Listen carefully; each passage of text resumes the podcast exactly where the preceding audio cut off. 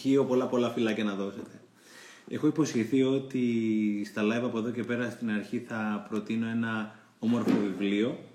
Ε, έχω ένα κλασικό βιβλίο που θα ήθελα να προτείνω, το οποίο είναι μικρό, ε, είναι σοφό και είναι και πάρα πάρα πολύ καλό και για τα παιδιά μας αλλά και για μας.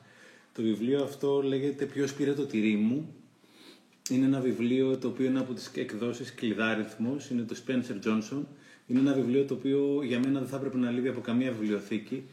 Διαβάζεται ευχάριστα από μικρούς και μεγάλους. Είναι η ιστορία τεσσάρων ποντικιών, μικρών ποντικιών, τα οποία είχαν σε αυθονία το τυρί και κάποια στιγμή το τυρί εξαντλήθηκε, ό,τι και να σημαίνει το τυρί που εξαντλήθηκε. Ε, οπότε τα δύο τυριά, τα δύο ποντικάκια συνέχισαν να, είναι, να, να ψάχνουν εναγωνίω για να βρουν τη νέα κρυψώνα για το τυρί τα άλλα δύο τα ποντικάκια μείνανε κολλημένα και προσπαθούσαν να βρουν το τυρί εκεί πέρα το οποίο ήταν και το βρίσκαν μέχρι τώρα. Όμως είχε αλλάξει η κατάσταση και έπρεπε ουσιαστικά να προσαρμοστούν στη νέα κατάσταση. Είναι για τη διαχείριση αλλαγής στη ζωή μας και από την ώρα που γεννιόμαστε μέχρι την ώρα που πεθαίνουμε, το μόνο πράγμα που είναι σίγουρο τα πράγματα θα αλλάζουν. Και θέλω να, να διαβάσω δύο-τρεις ατάκες από το βιβλίο αυτό. Πραγματικά ένα βιβλίο το οποίο δεν πρέπει να λείπει από καμία βιβλιοθήκη. Το χρησιμοποιούμε και στον έμπορο στα παιδιά. Λέει εδώ πέρα κάποια στιγμή, όποιος δεν αλλάζει, κινδυνεύει να χαθεί. Ρωτάει μετά, τι θα έκανες εάν δεν φοβόσουν; Πιο κάτω λέει, μύριζε συχνά το τυρί για να το καταλάβεις όταν παγιατέψει. Η αλλαγή κατεύθυνσης σε βοηθάει να βρεις καινούριο τυρί. Όταν ξεπερνάς το φόβο σου, αισθάνεσαι ελεύθερος. Το να φαντάζομαι τον εαυτό μου να απολαμβάνει το καινούριο τυρί, έστω και πριν το βρω, με οδηγεί σε αυτό.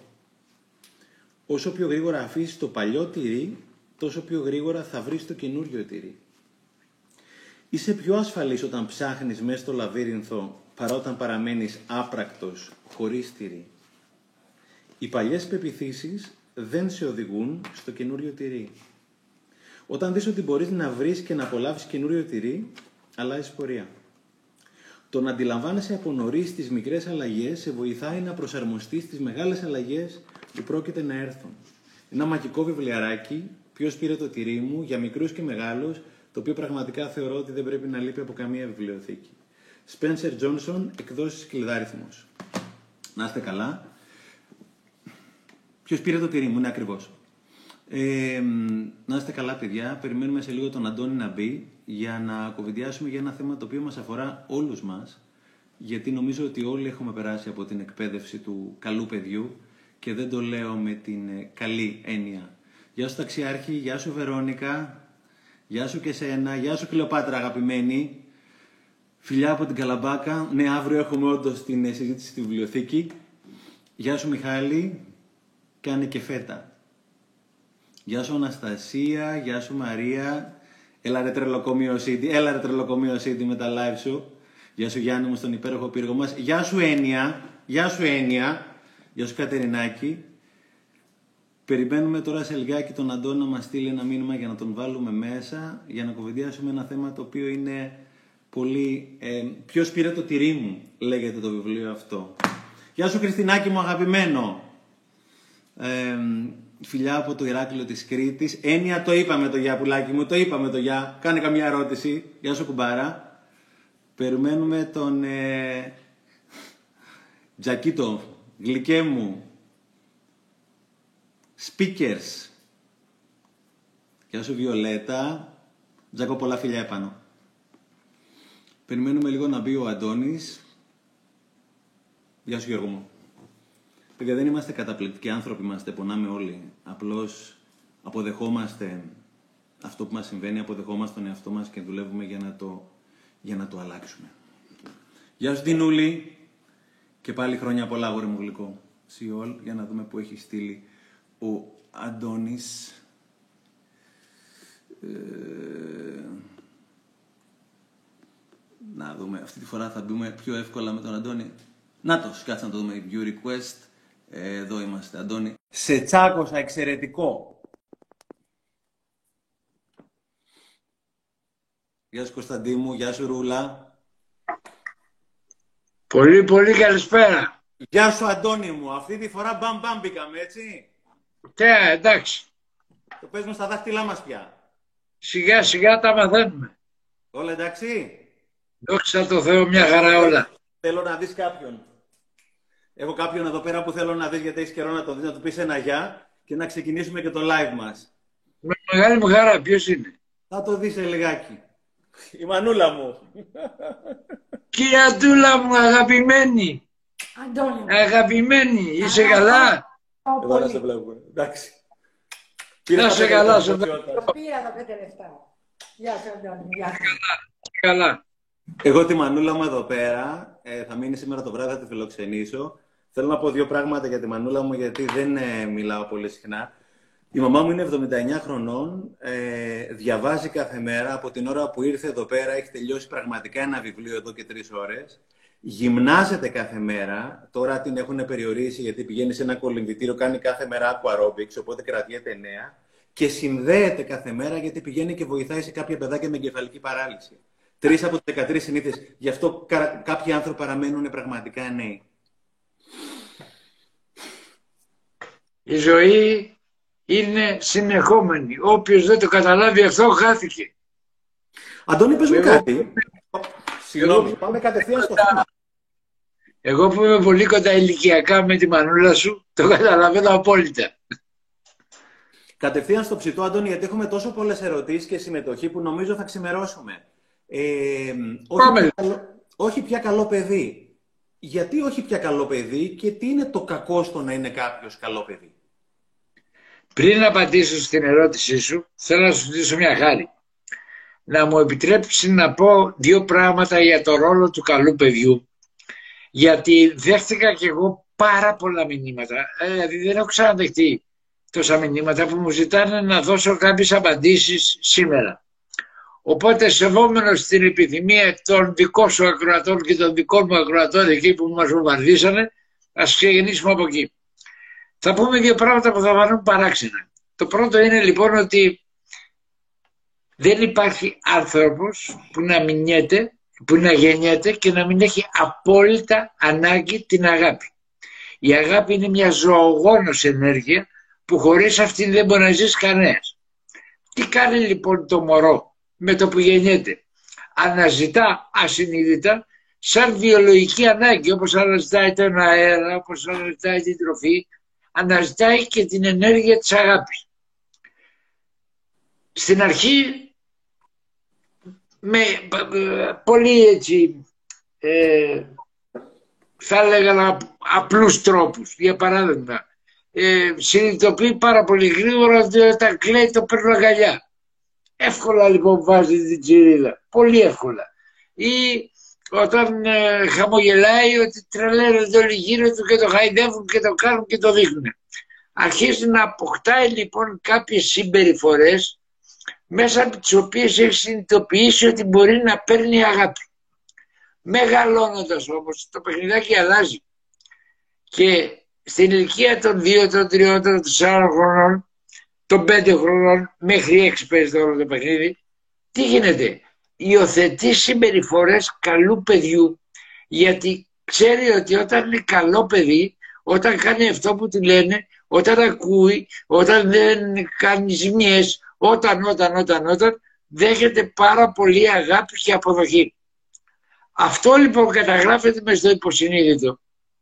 Και όταν περνάει τα 60 χρόνια ή να μεγαλώνει, έχει γίνει πια μια αυτοματοποιημένη συμπεριφορά. Ψάχνει λοιπόν να βρει τι; Δύο πράγματα.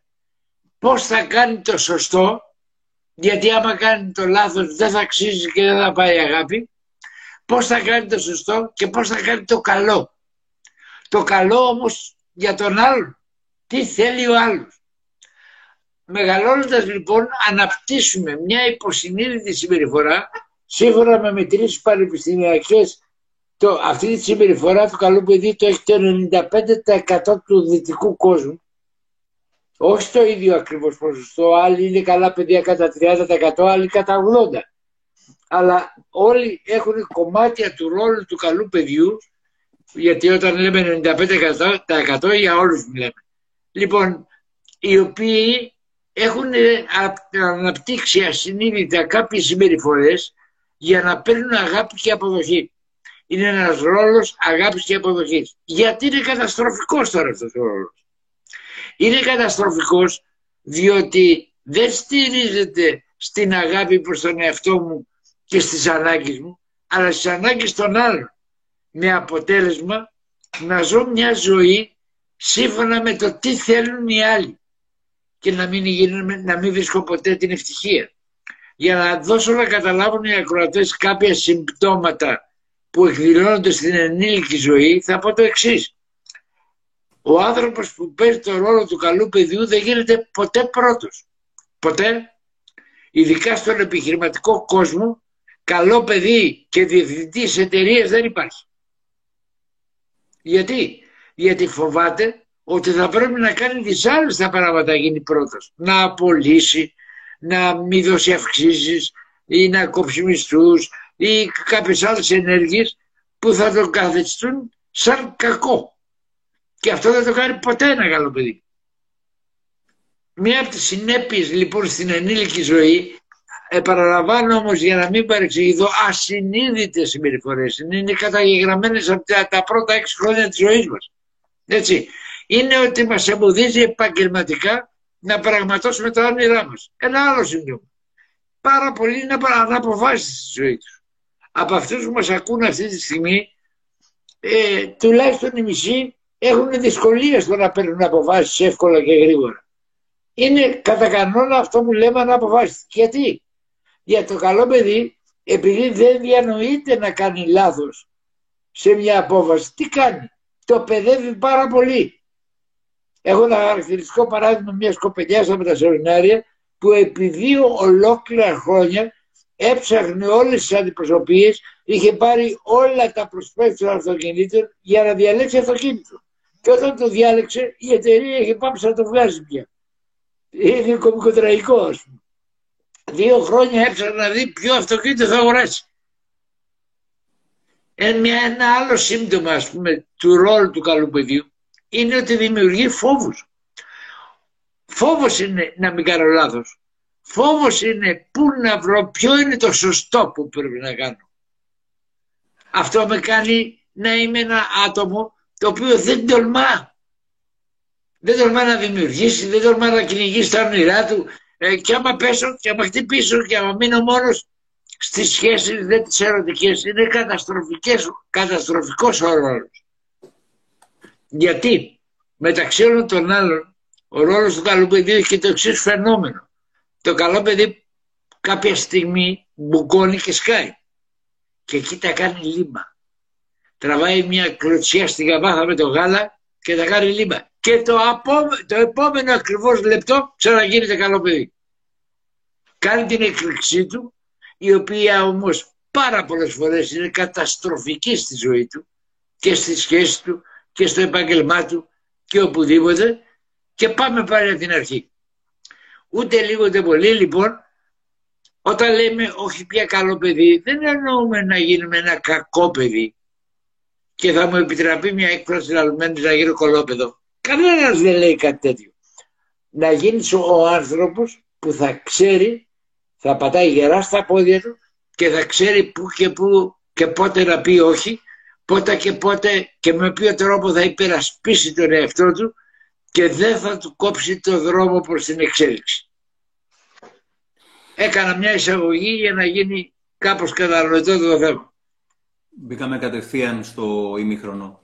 Ε, Αντώνη, γιατί στην κοινωνία υπάρχει μια πεποίθηση σε μεγάλο βαθμό, εγώ τουλάχιστον την είχα σε πολύ μεγάλο βαθμό, ότι τον εξυπηρετώ τους άλλους είναι καλό; Και ότι όταν ουσιαστικά πάω να αγαπήσω, να πω τα θέλω μου, να κάνω αυτό το οποίο χτυπάει η καρδιά μου για λογαριασμό της τέλος πάντων, είναι κάτι το οποίο είναι εγωιστικό, είναι λίγο κομπασμός, είναι λίγο ναρκισιστικό. Για ποιο λόγο αυτό το εγώ, για να ολοκληρώσω την ερώτησή μου, το εγώ με την καλή έννοια έχει μια τόσο κακή χρειά και το ε, εσείς να εξυπηρετώ εσάς είναι κάτι το οποίο είναι τόσο καλό; Πάρα πολύ μεγάλη από την αρχαιότητα μέχρι σήμερα, αλλά εγώ θα χρησιμοποιήσω ένα σύγχρονο που το ξέρουν οι περισσότεροι, το Δανέζι, τον ατομικό επιστήμονα, έτσι. ε, βροδοφωνάζουν. Ο καλύτερος τρόπος για να σε ελέγχουν είναι να, σε, να φοβάσει. Έχει περάσει λοιπόν το μήνυμα θα πάθει ζημιά εάν δεν υπηρετείς τους άλλους και αυτό το μήνυμα σε κάνει να ζεις στο φόβο. Πρόσεξε όμως. Πρέπει να ξεκαθαρίσουμε τι σημαίνει δοτικότητα και τι σημαίνει υπηρετώ. Είναι άλλο πράγμα γίνομαι υπηρέτη σου και άλλο πράγμα σου δίνω. Το σου δίνω έχει ελευθερία. Μου επιτρέπει εμένα την ώρα που μπορώ, όσο μπορώ και όσο νιώθω και θέλω να σου δώσω. Το υπηρετώ έχει πρέπει, έχει υποχρέωση. Αυτό δεν είναι δώσιμο θέμα. Αυτό είναι δουλικότητα για να πάρω την αποδοχή σου και την αγάπη σου. Συνηθίζω να φέρνω ένα παράδειγμα που το έχω πει πάρα πολλές φορές για ένα μεγάλο χρονικό διάστημα η αγαπημένη μου γυναικούλα ε, ξέροντας πόσο πολύ μου αρέσει η μυρωδιά του καφέ μου έφερνε στο κρεβάτι δίπλα στο κομμωδίνο το καφέ ψημένο για να ξυπνήσω με τη μυρωδιά του και να τον απολαύσω. Όμως, πρόσεξε, δεν ήταν δουλικότητα, ήταν αγάπη. Γιατί; Γιατί τις ημέρες που ήταν κουρασμένη, τις ημέρες που είχε εξελιχθήσει, τις ημέρες που απλά δεν έκανε κέφι, δεν το έκανε. Τότε είναι η δοτικότητα. Όταν είναι πρέπει κάθε μέρα για να αυτές οι δύο λέξεις, οι τρελές, για να σημαίνει δουλικότητα. Μπορώ στα μου να σου δώσω τα λεφτά μου, μπορώ να σου δώσω το κορμί μου, μπορώ να σου δώσω την υπηρεσία μου, μπορώ να σου δώσω οτιδήποτε. Όταν όλα αυτά τα πράγματα θα δίνω για να, για να με αγαπήσεις, για να με εκτιμήσεις, για να με θεωρήσει φίλος σου, για οτιδήποτε για να, δεν είναι αγάπη. Άρα είναι ένας ρόλος, Αντώνη, τον οποίον υποδίωμε ασυνείδητα εδώ και δεκαετίες, προκειμένου να είναι συναλλαγή, είναι, το δίνω για να πάρω αγάπη, δηλαδή είναι μια εμπορική συναλλαγή ουσιαστικά. Είναι συναλλαγή και το κάνεις από τα έξι χρόνια. Όσοι μας ακούνε να σε αφαιρέσουν έξι χρόνια να βρουν πώς έχουν περάσει που παίζουν αυτό το ρόλο. Αντώνη, και η δουλειά... Συνέχισε, δεν θέλω να σε κόψω, δεν θέλω να σε κόψω καθόλου. Η δουλειά που κάνουμε στο σεμινάριο, το όχι πια καλό παιδί, χωρίζεται σε δύο πάρα πολύ σημαντικά κομμάτια. Το ένα κομμάτι είναι η αναγνώριση. Δηλαδή να μπορέσει να αναγνωρίσει ο ακροατής σε ποια τμήματα της ζωής του και με ποιες συμπεριφορές ενεργοποιεί αυτό το ρόλο. Παίζει αυτό το ρόλο στην καθημερινότητά του. Γιατί πάντα πιστεύαμε στα τρία α. Αναγνώριση, αποδοχή, αλλαγή. Δηλαδή πρώτα πρέπει να δω το πρόβλημα για να το κάνω κάτι. Όσο δεν το βλέπω δεν μπορώ να κάνω τίποτα. Μου στέλνει μήνυμα προχθές μία κοπελιά και μου λέει κύριε Καρογύρου θέλω μια βοήθεια λέει και αν μπορείτε να πει, μου πείτε δύο κουβέντες για αυτές. Λέω τι βοήθεια θέλεις; Να λέει είχα μια σχέση με κάποιον ο οποίος ήταν καταθλιπτικός και προσπάθησα τέσσερα ολόκληρα χρόνια να τον βοηθήσω να βγει από την κατάθλιψη. Δεν βγήκε. Στο τέλος κουράστηκα έφυγα. Και τα έφτιαξα με έναν άλλον που είναι συνειδητά καταπληκτικός εκαταδρυτικός και παλεύω για να το διορθώσω, κάνω λάθος. Δηλαδή, όχι τραγικό, παραπάνω παραφροσύνη σκέτη. Ναι, να διευκρινίσουμε Είναι αυτό που είπες... όλο το μεγαλείο. Να διευκρινίσουμε αυτό που είπες νωρίτερα, ότι είναι πάρα πολύ όμορφο να βοηθάω τον συνάνθρωπό μου, είτε είναι το ζευγάρι μου, είτε είναι το παιδί μου, είτε είναι ο φίλος μου, αλλά είναι και είναι πολύ όμορφο, αλλά το να μπαίνω συνειδητά σε ένα μοτίβο όπου ουσιαστικά μπαίνω σε μη λειτουργικές σχέσεις για να τις επισκευάσω, για να πάρω αποδοχή, είναι σαν, μια, σαν να παίρνω την κόκα μου, έτσι. Ε, σε ένα σεμινάριο ότι, καλού πεδίου που είχαμε κάνει, είπα ε, σε μια κοπελιά η οποία μου είπε «Μα δεν μπορώ να τον βοηθήσω να αλλάξει». Της λέω: Έχεις την εντύπωση ότι έχεις συνεργείο αυτοκινήτων και είσαι ο μηχανικός και θα σου φέρω το αμάξι το γαλασμένο να μου το φτιάξεις. Παιδιά, πρέπει να συνειδητοποιήσουμε. Κανέναν δεν μπορώ να αλλάξω. Κανέναν. Να τον βοηθήσω να δει κάποια πράγματα και να τα δείξω και από εκεί και πέρα εκείνος να κάνει ό,τι νομίζει. Ναι, αλλά όχι να τον αλλάξω. Εδώ παιδευόμαστε να αλλάξουμε τον εαυτό μας μια ζωή ολόκληρη. και βήμα-βήμα καταφέρουμε ελάχιστα πράγματα. Και θα αλλάξουμε τον άλλον. Τι τρέλα. Θα τον φτιάξω, θα τον στρώσω. Δεν υπάρχει πιο αστεία κουβέντα από αυτή. Και πιο βασανιστική, πρώτα απ' όλα για σένα και μετά για τον άλλον φυσικά. Θέλω να παρατηρήσω κάτι, Αντώνη, ότι σε αυτό το κομμάτι της, ε, το όχι πια καλό παιδί, επειδή έψαξα την παγκόσμια βιβλιογραφία στο κομμάτι της προσωπικής εξέλιξης, για κάποιο λόγο υπάρχουν ελάχιστα βιβλία.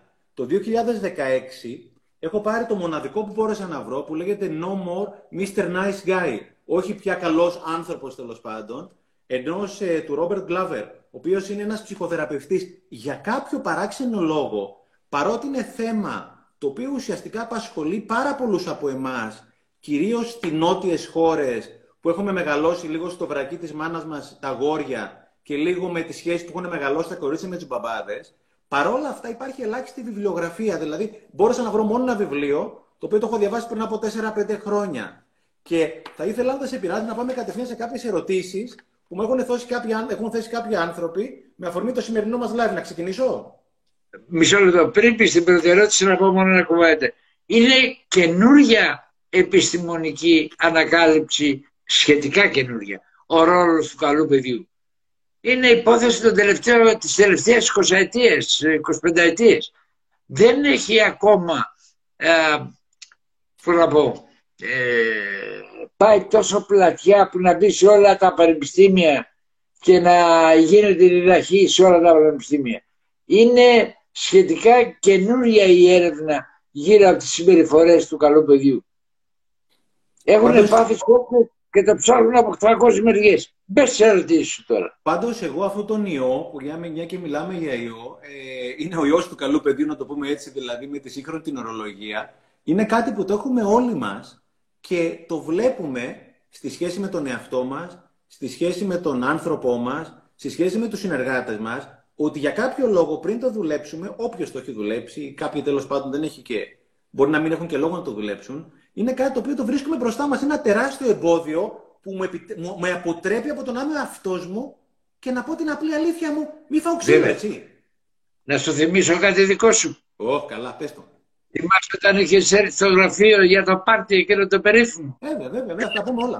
θα, θα τα πούμε όλα. Δηλαδή, ντρεπόμαστε να είμαστε ο εαυτός μας. Εγώ τουλάχιστον έχω περάσει πάρα πολύ βαθιά από την, ε, όλη αυτή την εκπαίδευση του καλού παιδιού και από κάποιο σημείο και μετά, ένα κομμάτι του εαυτού σου το απορρίπτεις, ό,τι είναι αρνητικό συνέστημα ή ό,τι νιώθεις ότι είναι ντροπαλό, το καταφωνιάζεις κάτω και μετά πας να πεις: Κοίτα εδώ πέρα τι καλός είναι, πόσο καλά το έχω πετύχει. Ναι. Και αυτό το ψέμα διονύζει και στη σχέση με τον άνθρωπό σου, με τους συνεργάτες και, και, δεν λες πότε την αλήθεια σου. Γιατί φοβάσαι ναι.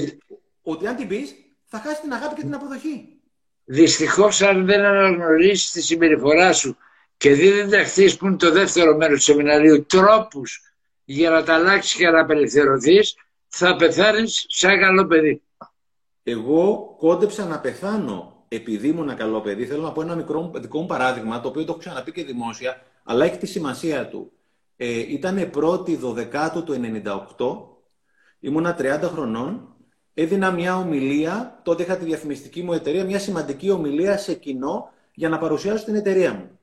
Τέλος πάντων, ε, κάποιους μήνες νωρίτερα κάτι με είχε στεναχωρήσει πάρα πολύ, γιατί ήταν η πρώτη φορά που κάποιος στα 28-29 μου χρόνια, λίγο πριν γίνω 30, είχε πει κάτι κακό για μένα. Το οποίο μέχρι τότε είχα την απόλυτη ανάγκη για την αποδοχή, την αγάπη. Ο Στέφανος είναι καλός, ναι, όλα καλά με τον Στέφανο κτλ. Τέλος πάντων, κάποια στιγμή είπε κάποιος κάτι κακό και δεν μπορούσα να αποδείξω ότι δεν είμαι ελέφαντας. Νόμιζα ότι το έχω ξεπεράσει γιατί ούτε τα σεμινάρια σου κάνει τότε, ούτε ψυχοθεραπεία, ούτε τίποτα. Και πάω λοιπόν 1η 12 98 να πάω να μιλήσω δημόσια και την ώρα που μιλούσα δημόσια, Αντώνη, κόπηκε η φωνή μου. Την ώρα που μιλούσα, ξαφνικά, δεν ξέρω αν την έχω πει την ιστορία, άρχισε να βγαίνει αέρας. Και λέω εντάξει, θα περάσει σε μία ώρα, σε μισή ώρα. Αυτό έκανε να περάσει 6-7 μήνες. Είχα στεναχωρηθεί τόσο πολύ που κάποιος είχε πει κάτι κακό για μένα και που στο μυαλό μου κινδύνευα να χάσω την αποδοχή έστω από έναν άνθρωπο στη ζωή μου ή από μια ομάδα ανθρώπων που δεν μπορούσα να το διαχειριστώ. Και αφού έκανα 6-7 μήνες ψυχοθεραπεία και λογοθεραπεία με τα χίλια ζόρια, ανέκτησα τη φωνή μου. Και κάποιος φίλος μου, γιατρός, μου είπε ότι αν ήμουν μεγαλύτερο σε ηλικία εάν η υγεία μου ήταν πιο επιβαρημένη, αν είχα πιο πολλά λεφτά, αν κάπνιζα, θα ήταν έμφραγμα. Δηλαδή, εγώ στα 30 μου κινδύνευσα να πάθω πραγματικά έμφραγμα επειδή ένας άνθρωπος ή πέντε άνθρωποι, δεν έχει σημασία, κινδύνευα να χάσω την αποδοχή τους. Ήμουνα τόσο εφισμένος με την απόλυτη αποδοχή όλων των ανθρώπων. Ξέρεις κάτι Στεφανάκο μου, όταν αγωνίζεσαι για χρόνια ολόκληρα, εσύ, εγώ, οποιοδήποτε έτσι, όταν αγωνίζεται για να πάρει την αποδοχή και την αγάπη των άλλων και ξαφνικά τρώει μια πατσαβούρα στο πρόσωπο απόρριψης, παθαίνει σοκ και είναι ανθρώπινο, είναι λογικό. Νιώθει ότι όλα αυτά που έκανε ήταν λάθος. Και τι είπαμε για το καλό παιδί, δεν θέλει να κάνει λάθος και δεν θέλει να κάνει, ε, πώς θα λένε, ε, να μην κάνει λάθος και να μην ε, κάνει το, το, το, το, όχι το σωστό. Είναι, ναι. είναι μεγάλο το πρόβλημα. Ναι, είναι πολύ μεγάλο και έχουμε μια αίσθηση μέσα μας ότι υπάρχει ένα καλό κομμάτι και ένα κακό κομμάτι. Το κακό το κρύβουμε, ενώ το κακό που λέμε το κακό, που είναι μέρος της αλήθειας μας, είναι και το πιο ωραίο κομμάτι, έτσι. Γιατί πόσο πολύ δεν σεβόμαστε, δεν αγαπάμε, δεν τιμούμε τους ανθρώπους οι οποίοι είναι απόλυτα ειλικρινείς και σου βγάζουν την απόλυτη τους αλήθεια, ρε Αντώνη. Γίνομαι έξαλλος όταν μου λένε είτε σε διάφορα live είτε με μηνύματα κτλ. Ψάχνω να βρω τον τέλειο ή την τέλεια. Ρε δεν υπάρχει τέλειος άνθρωπος. Θα το χωνέψουμε επιτέλους. Όλοι έχουμε τη σκοτεινή μας και τη φωτεινή μας πλευρά. Και σε αυτή τη ζωή, σε αυτό το σχολείο, πηγαίνουμε, ζούμε για να εξελιχθούμε, για να γίνουμε καλύτεροι, για να φωτίσουμε τη φωτεινή μας πλευρά και σιγά σιγά να φεύγει το σκοτάδι από τη σκοτεινή μας πλευρά. Και αυτό δεν θα σταματήσει παρά μόνο θα δούμε το ραδί και ανάσκελα. Μέχρι τότε θα μαθαίνουμε και θα γινόμαστε καλύτεροι. Δεν υπάρχει τέλειος άνθρωπος. Τι να κάνουμε τώρα; Πάω σε ερωτήσεις. Ε, Βεβαίως. Λοιπόν, θέλω να παρατηρήσω το εξής. Οι ερωτήσεις περισσότερες είναι από γυναίκες. Και οι περισσότεροι άνθρωποι οι οποίοι ασχολούνται είναι ένα σχόλιο το οποίο θα κάνω, ας μου επιτραπεί, εις βάρος των ανδρών. Οι γυναίκες την ψάχνουν. Εμείς δεν την ψάχνουμε. Θεωρούμε ότι είμαστε το ισχυρό φύλλο. Έχουμε κάτσει επάνω σε απαράδεκτες πεπιθήσεις από μικρή. Οι άντρες δεν κλαίνουν, οι άντρες ξέρουν και άλλες να μην πω τη λέξη και ουσιαστικά κρυβόμαστε πίσω από το δάχτυλό μας. Οι ερωτήσεις και η συμμετοχή είναι 8-9, στις 10 είναι γυναίκες. Είμαστε στο αποφασίζω Στέφανε ο μοναδικός χώρος ο οποίος έχει γύρω στο 30 με 35% άντρες. Και ξέρεις γιατί; Γιατί υπάρχει η λέξη δυναμική της επιτυχίας. Υπάρχει η δυναμική, είναι αρσενική λέξη. Σε όλους τους άλλους χώρους είναι 15-20% οι άντρες. Και είναι απαράδεκτο. Ο ναι, άντρα ναι, ναι. δεν τολμάει να πει δεν ξέρω και χρειάζεται να μάθω. Κατευθείαν, λοιπόν, πάω στο ψητό. Λέει μια κοπέλα. Έχω ταλαιπωρηθεί αφάνταστα στη ζωή μου από αυτό. Δηλαδή, δεν μπορώ να πω όχι. Τεράστιο κεφάλαιο το να μην μπορώ να πω όχι, έτσι. Και όταν πω, όχι νιώθω μετά απέσια και δεν ξέρω πώς να το μαζέψω. Το αποτέλεσμα είναι ότι έχω αφήσει πίσω όλους τους τομείς στον εαυτό μου. Ένα μικρό παράδειγμα είναι ότι έχω αφήσει πίσω την εμφάνισή μου, έχω πάρει κιλά, πράγμα που μου βάζει τρικλοποδίες παντού, αφού μου γίνεται και άλλο η αυτοεκτίμησή μου. Αυτή η κοπέλα έχει μια πολύ μεγάλη αδυναμία στο να πει τη λέξη όχι. Τι γίνεται εδώ πέρα, Αντώνη; Είναι κλασική συμπεριφορά καλό παιδιού. Το καλό παιδί ε, στην ακραία του περίπτωση δεν λέει ποτέ όχι, στις δε πιο συνηθισμένες περιπτώσεις ε, λέει όχι και το παίρνει πίσω, ε, έχει μια ομάδα ανθρώπων στους οποίους δεν λέει ποτέ όχι και στους άλλους τολμάει καμιά φορά και σπάνια είναι αυτές οι περιπτώσεις που ε, βγαίνουν ραντεβού γιατί τα προβλήματα φέρονται πολύ και στις ερωτικές σχέσεις. Βγαίνει ραντεβού για πρώτη φορά, πού θες να πάμε αγάπη μου, όπου πεις εσύ ηλικία μου. Τι θα πει όπου θες εσύ, δεν, δεν, δεν έχεις κάποιο θέλω, δεν έχεις κάποια επιθυμία ή δεν τη λες. Ή θες να πάμε εκεί και δεν θέλει με τίποτα. Έχουμε έναν που, το, που έχει γίνει και φίλος σου και το ξέρεις γιατί έχετε κάνει μαζί πάρα πολλά σεμινάρια και θα καταλάβεις για ποιον μιλάω αυτή τη στιγμή ο οποίος όταν έβγαινε με την παρέα ποτέ μα ποτέ μα ποτέ μα ποτέ δεν είχε πει τη γνώμη του για το που ήθελε να πάμε. Ό,τι λέγανε οι άλλοι μέσα. Πού θέλετε να πάμε, πάμε. Ε, αυτό κάποια στιγμή δεν θα σας κάσει, Στέφανε. Δεν θα σε Ναι. κάνει δυστυχισμένο. Ή αντίστοιχα σε μια σχέση, Αντώνη, που ξεκινάει ανάμεσα σε έναν άντρα και μια γυναίκα και νιώθουμε στην ανάγκη, για να, στην αρχή την ανάγκη να είμαστε αρεστοί και μας λέει η κοπέλα μας τέλος πάντων θα πάμε σινεμά όταν ήταν ανοιχτά τα σινεμά και με το καλό να ξανανοίξουν. Και θέλω να πάω στην μπάλα, αλλά εκείνη τη στιγμή δεν λέω ότι θέλω να πάω στην μπάλα. Λέω ναι, μωρό μου, θα πάμε σινεμά. Μία, δύο, τρεις, πέντε, δέκα. Πάνε οι φίλοι μου στην μπάλα. Κάποια στιγμή εγώ σκάω. Γίνομαι τούρμπο, θυμώνω μαζί με την κοπέλα μου, πλακωνόμαστε γιατί εντωμεταξύ τώρα τι γίνεται; Όταν εσύ λες ότι έρχομαι σινεμά, η κοπέλα σου θεωρεί ότι θες να έρθει σινεμά. Οπότε από κάποιο σημείο και μετά δεν έχει καταλάβει ότι εσύ λες ένα συμβατικό ψέμα για να είσαι αγαπητός. Όταν κάποια στιγμή λες θέλω να πάω στην μπάλα, αρχίζει και σου λέει η κοπέλα ή το αγόρι δεν έχει σημασία. Καλά, τόσο καιρό πηγαίναμε στο σινεμά, τι έγινε τώρα; Δηλαδή, υπογράφεις κάποιο ψεύτικο συμβόλαιο για μένα, Αντώνη, το οποίο δεν είναι ο εαυτός σου. Στην πορεία βλέπεις ότι έχεις υπογράψει ένα ψεύτικο συμβόλαιο, διεκδικείς την αλήθεια σου, αλλά έχοντας υπογράψει το συμβόλαιο, το έτερο νήμιση στην προκειμένη περίπτωση, σου λέει: Όπα, όπα, εδώ πέρα έχουμε υπογράψει κάτι άλλο. Γιατί όταν κάνεις Δύο, μια πρά... παραγωγή, Δύο πράγματα θέλω να πω σε αυτό. κάνω πρώτον. λάθος ή όχι; Καθόλου λάθος δεν κάνει. Πρώτον, αργά ή γρήγορα δεν μπορούμε να σκα- καταλάβουμε το πιο απλό πράγμα. Ότι ο άλλος θα μάθει ποιος είμαι ρε παιδάκι. Όσο και αν κρύβομαι αυτή τη στιγμή ε, λέγοντας πάμε σινεμά αγάπη μου ό,τι θες εσύ κάποια στιγμή είτε τε- όταν θα σκάσω ή όταν θα πω ψέμα προκειμένου να πάω μπάλα και θα πω είναι άρρωστος ο φίλος μου ο Κώστας και θα πάω να δω στο νοσοκομείο και εγώ θα πάω στο γήπεδο Λοιπόν, είτε έτσι είτε αλλιώς θα αποκαλυφθώ αργά ή γρήγορα. Ο άλλος δεν είναι ηλίθιος. Τι θα γίνει τότε, έκρηξη, σύγκρουση. Ποιος θα είναι ο χαμένο, εγώ που έπαιζα θέατρο. Και ακόμα και η λέξη που χρησιμοποιήσει, Αντώνη, θα αποκαλυφθώ. Συνήθως τη λέξη αποκαλυφθώ τη χρησιμοποιούμε για κάτι κακό για ένα ψέμα. Δεν υπάρχει πιο ωραίο πράγμα να μοιραστώ την αλήθεια μου. Οπότε ουσιαστικά, ναι, θέλω να πάμε σινεμά, όχι, θέλω να πάω για μπάλα. Και με αυτόν τον τρόπο δημιουργείται μια υγιή σχέση, όπου ξέρω κι εγώ που βρίσκομαι, ξέρει και ο άλλος που βρίσκομαι, οπότε ξέρουμε και όλοι μαζί που βρισκόμαστε. Γιατί όταν δεν λέω την αλήθεια μου, ουσιαστικά τι κάνω, λέω ψέμα. Ξέρεις κάτι, το καλό παιδί από ανασφάλεια έχει και μια άλλη συμπεριφορά στις ερωτικές σχέσεις. Ε, με την ωραία δικαιολογία ότι αγαπάω, θέλει τα πάντα να τα κάνουν μαζί το ζευγάρι. Δεν υπάρχει μεγαλύτερη λυθιότητα. Διότι απλά είναι δύο διαφορετικοί άνθρωποι. Θα φέρω παράδειγμα τον εαυτό μου. Εμένα μου αρέσει το ποδόσφαιρο. Βέβαια έχω πολλά χρόνια να πάω πια. Δεν πάω γιατί έτσι πως έχει κατατήσει ε, το βλέπω μόνο από την τηλεόραση. Λοιπόν, ε, και της Βέρας αρέσει πάρα πολύ να ακούσει μια όπερα.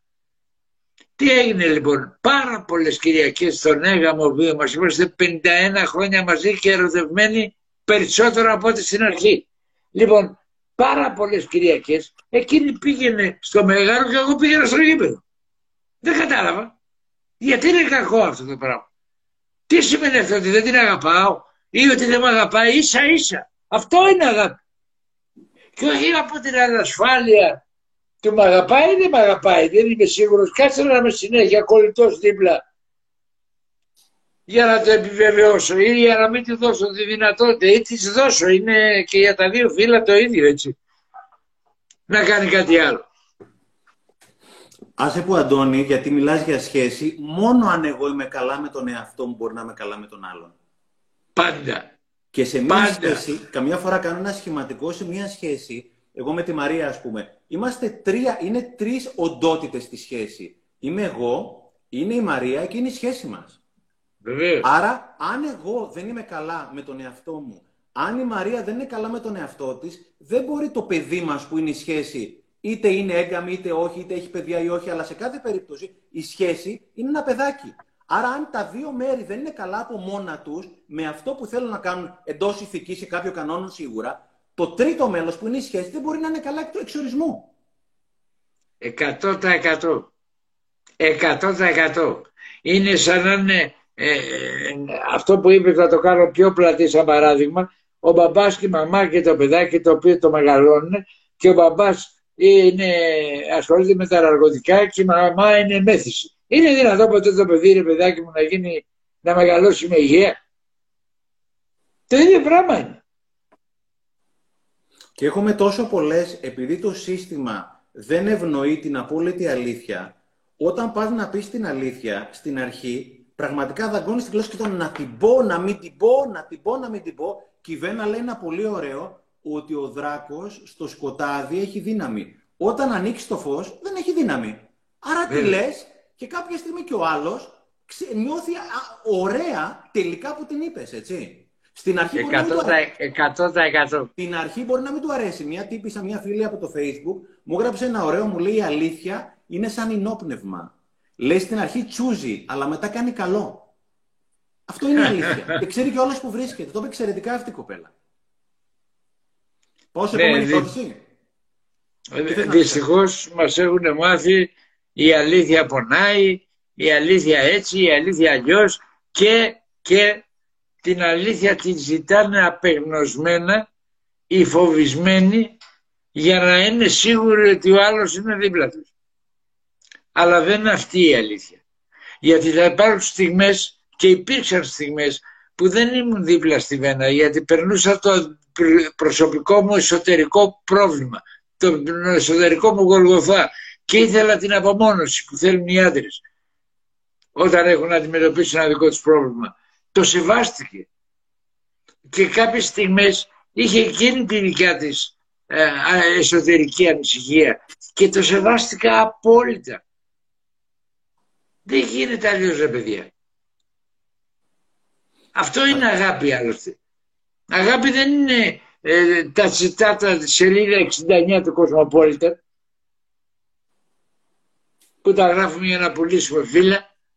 Άσε που Αντώνη, όταν εγώ είμαι καλά με την αλήθεια μου, την ζητώ, τη διεκδικώ και την έχω, είναι, αναγνωρίζω ακόμα πιο έντονα και θα το πω φανατικά, το δικαίωμα και του άλλου στην αλήθεια του είναι, είναι πάρα πολύ σημαντικό στο Μανάκο. Πρέπει να καταλάβουμε κάποια πράγματα, αλλά ξέρεις κάτι, τα θέλουμε και εδώ θα εκφράσω και ένα παράπονο και μια παράκληση. Το παράπονο είναι ότι γιατί ρε παιδιά δεν ξυπνάμε, είναι τόσο δύσκολο να ξυπνήσουμε και η παράκληση είναι παρακαλώ μην μου ξαναστείλουν μηνύματα ζητώντας χαπάκια.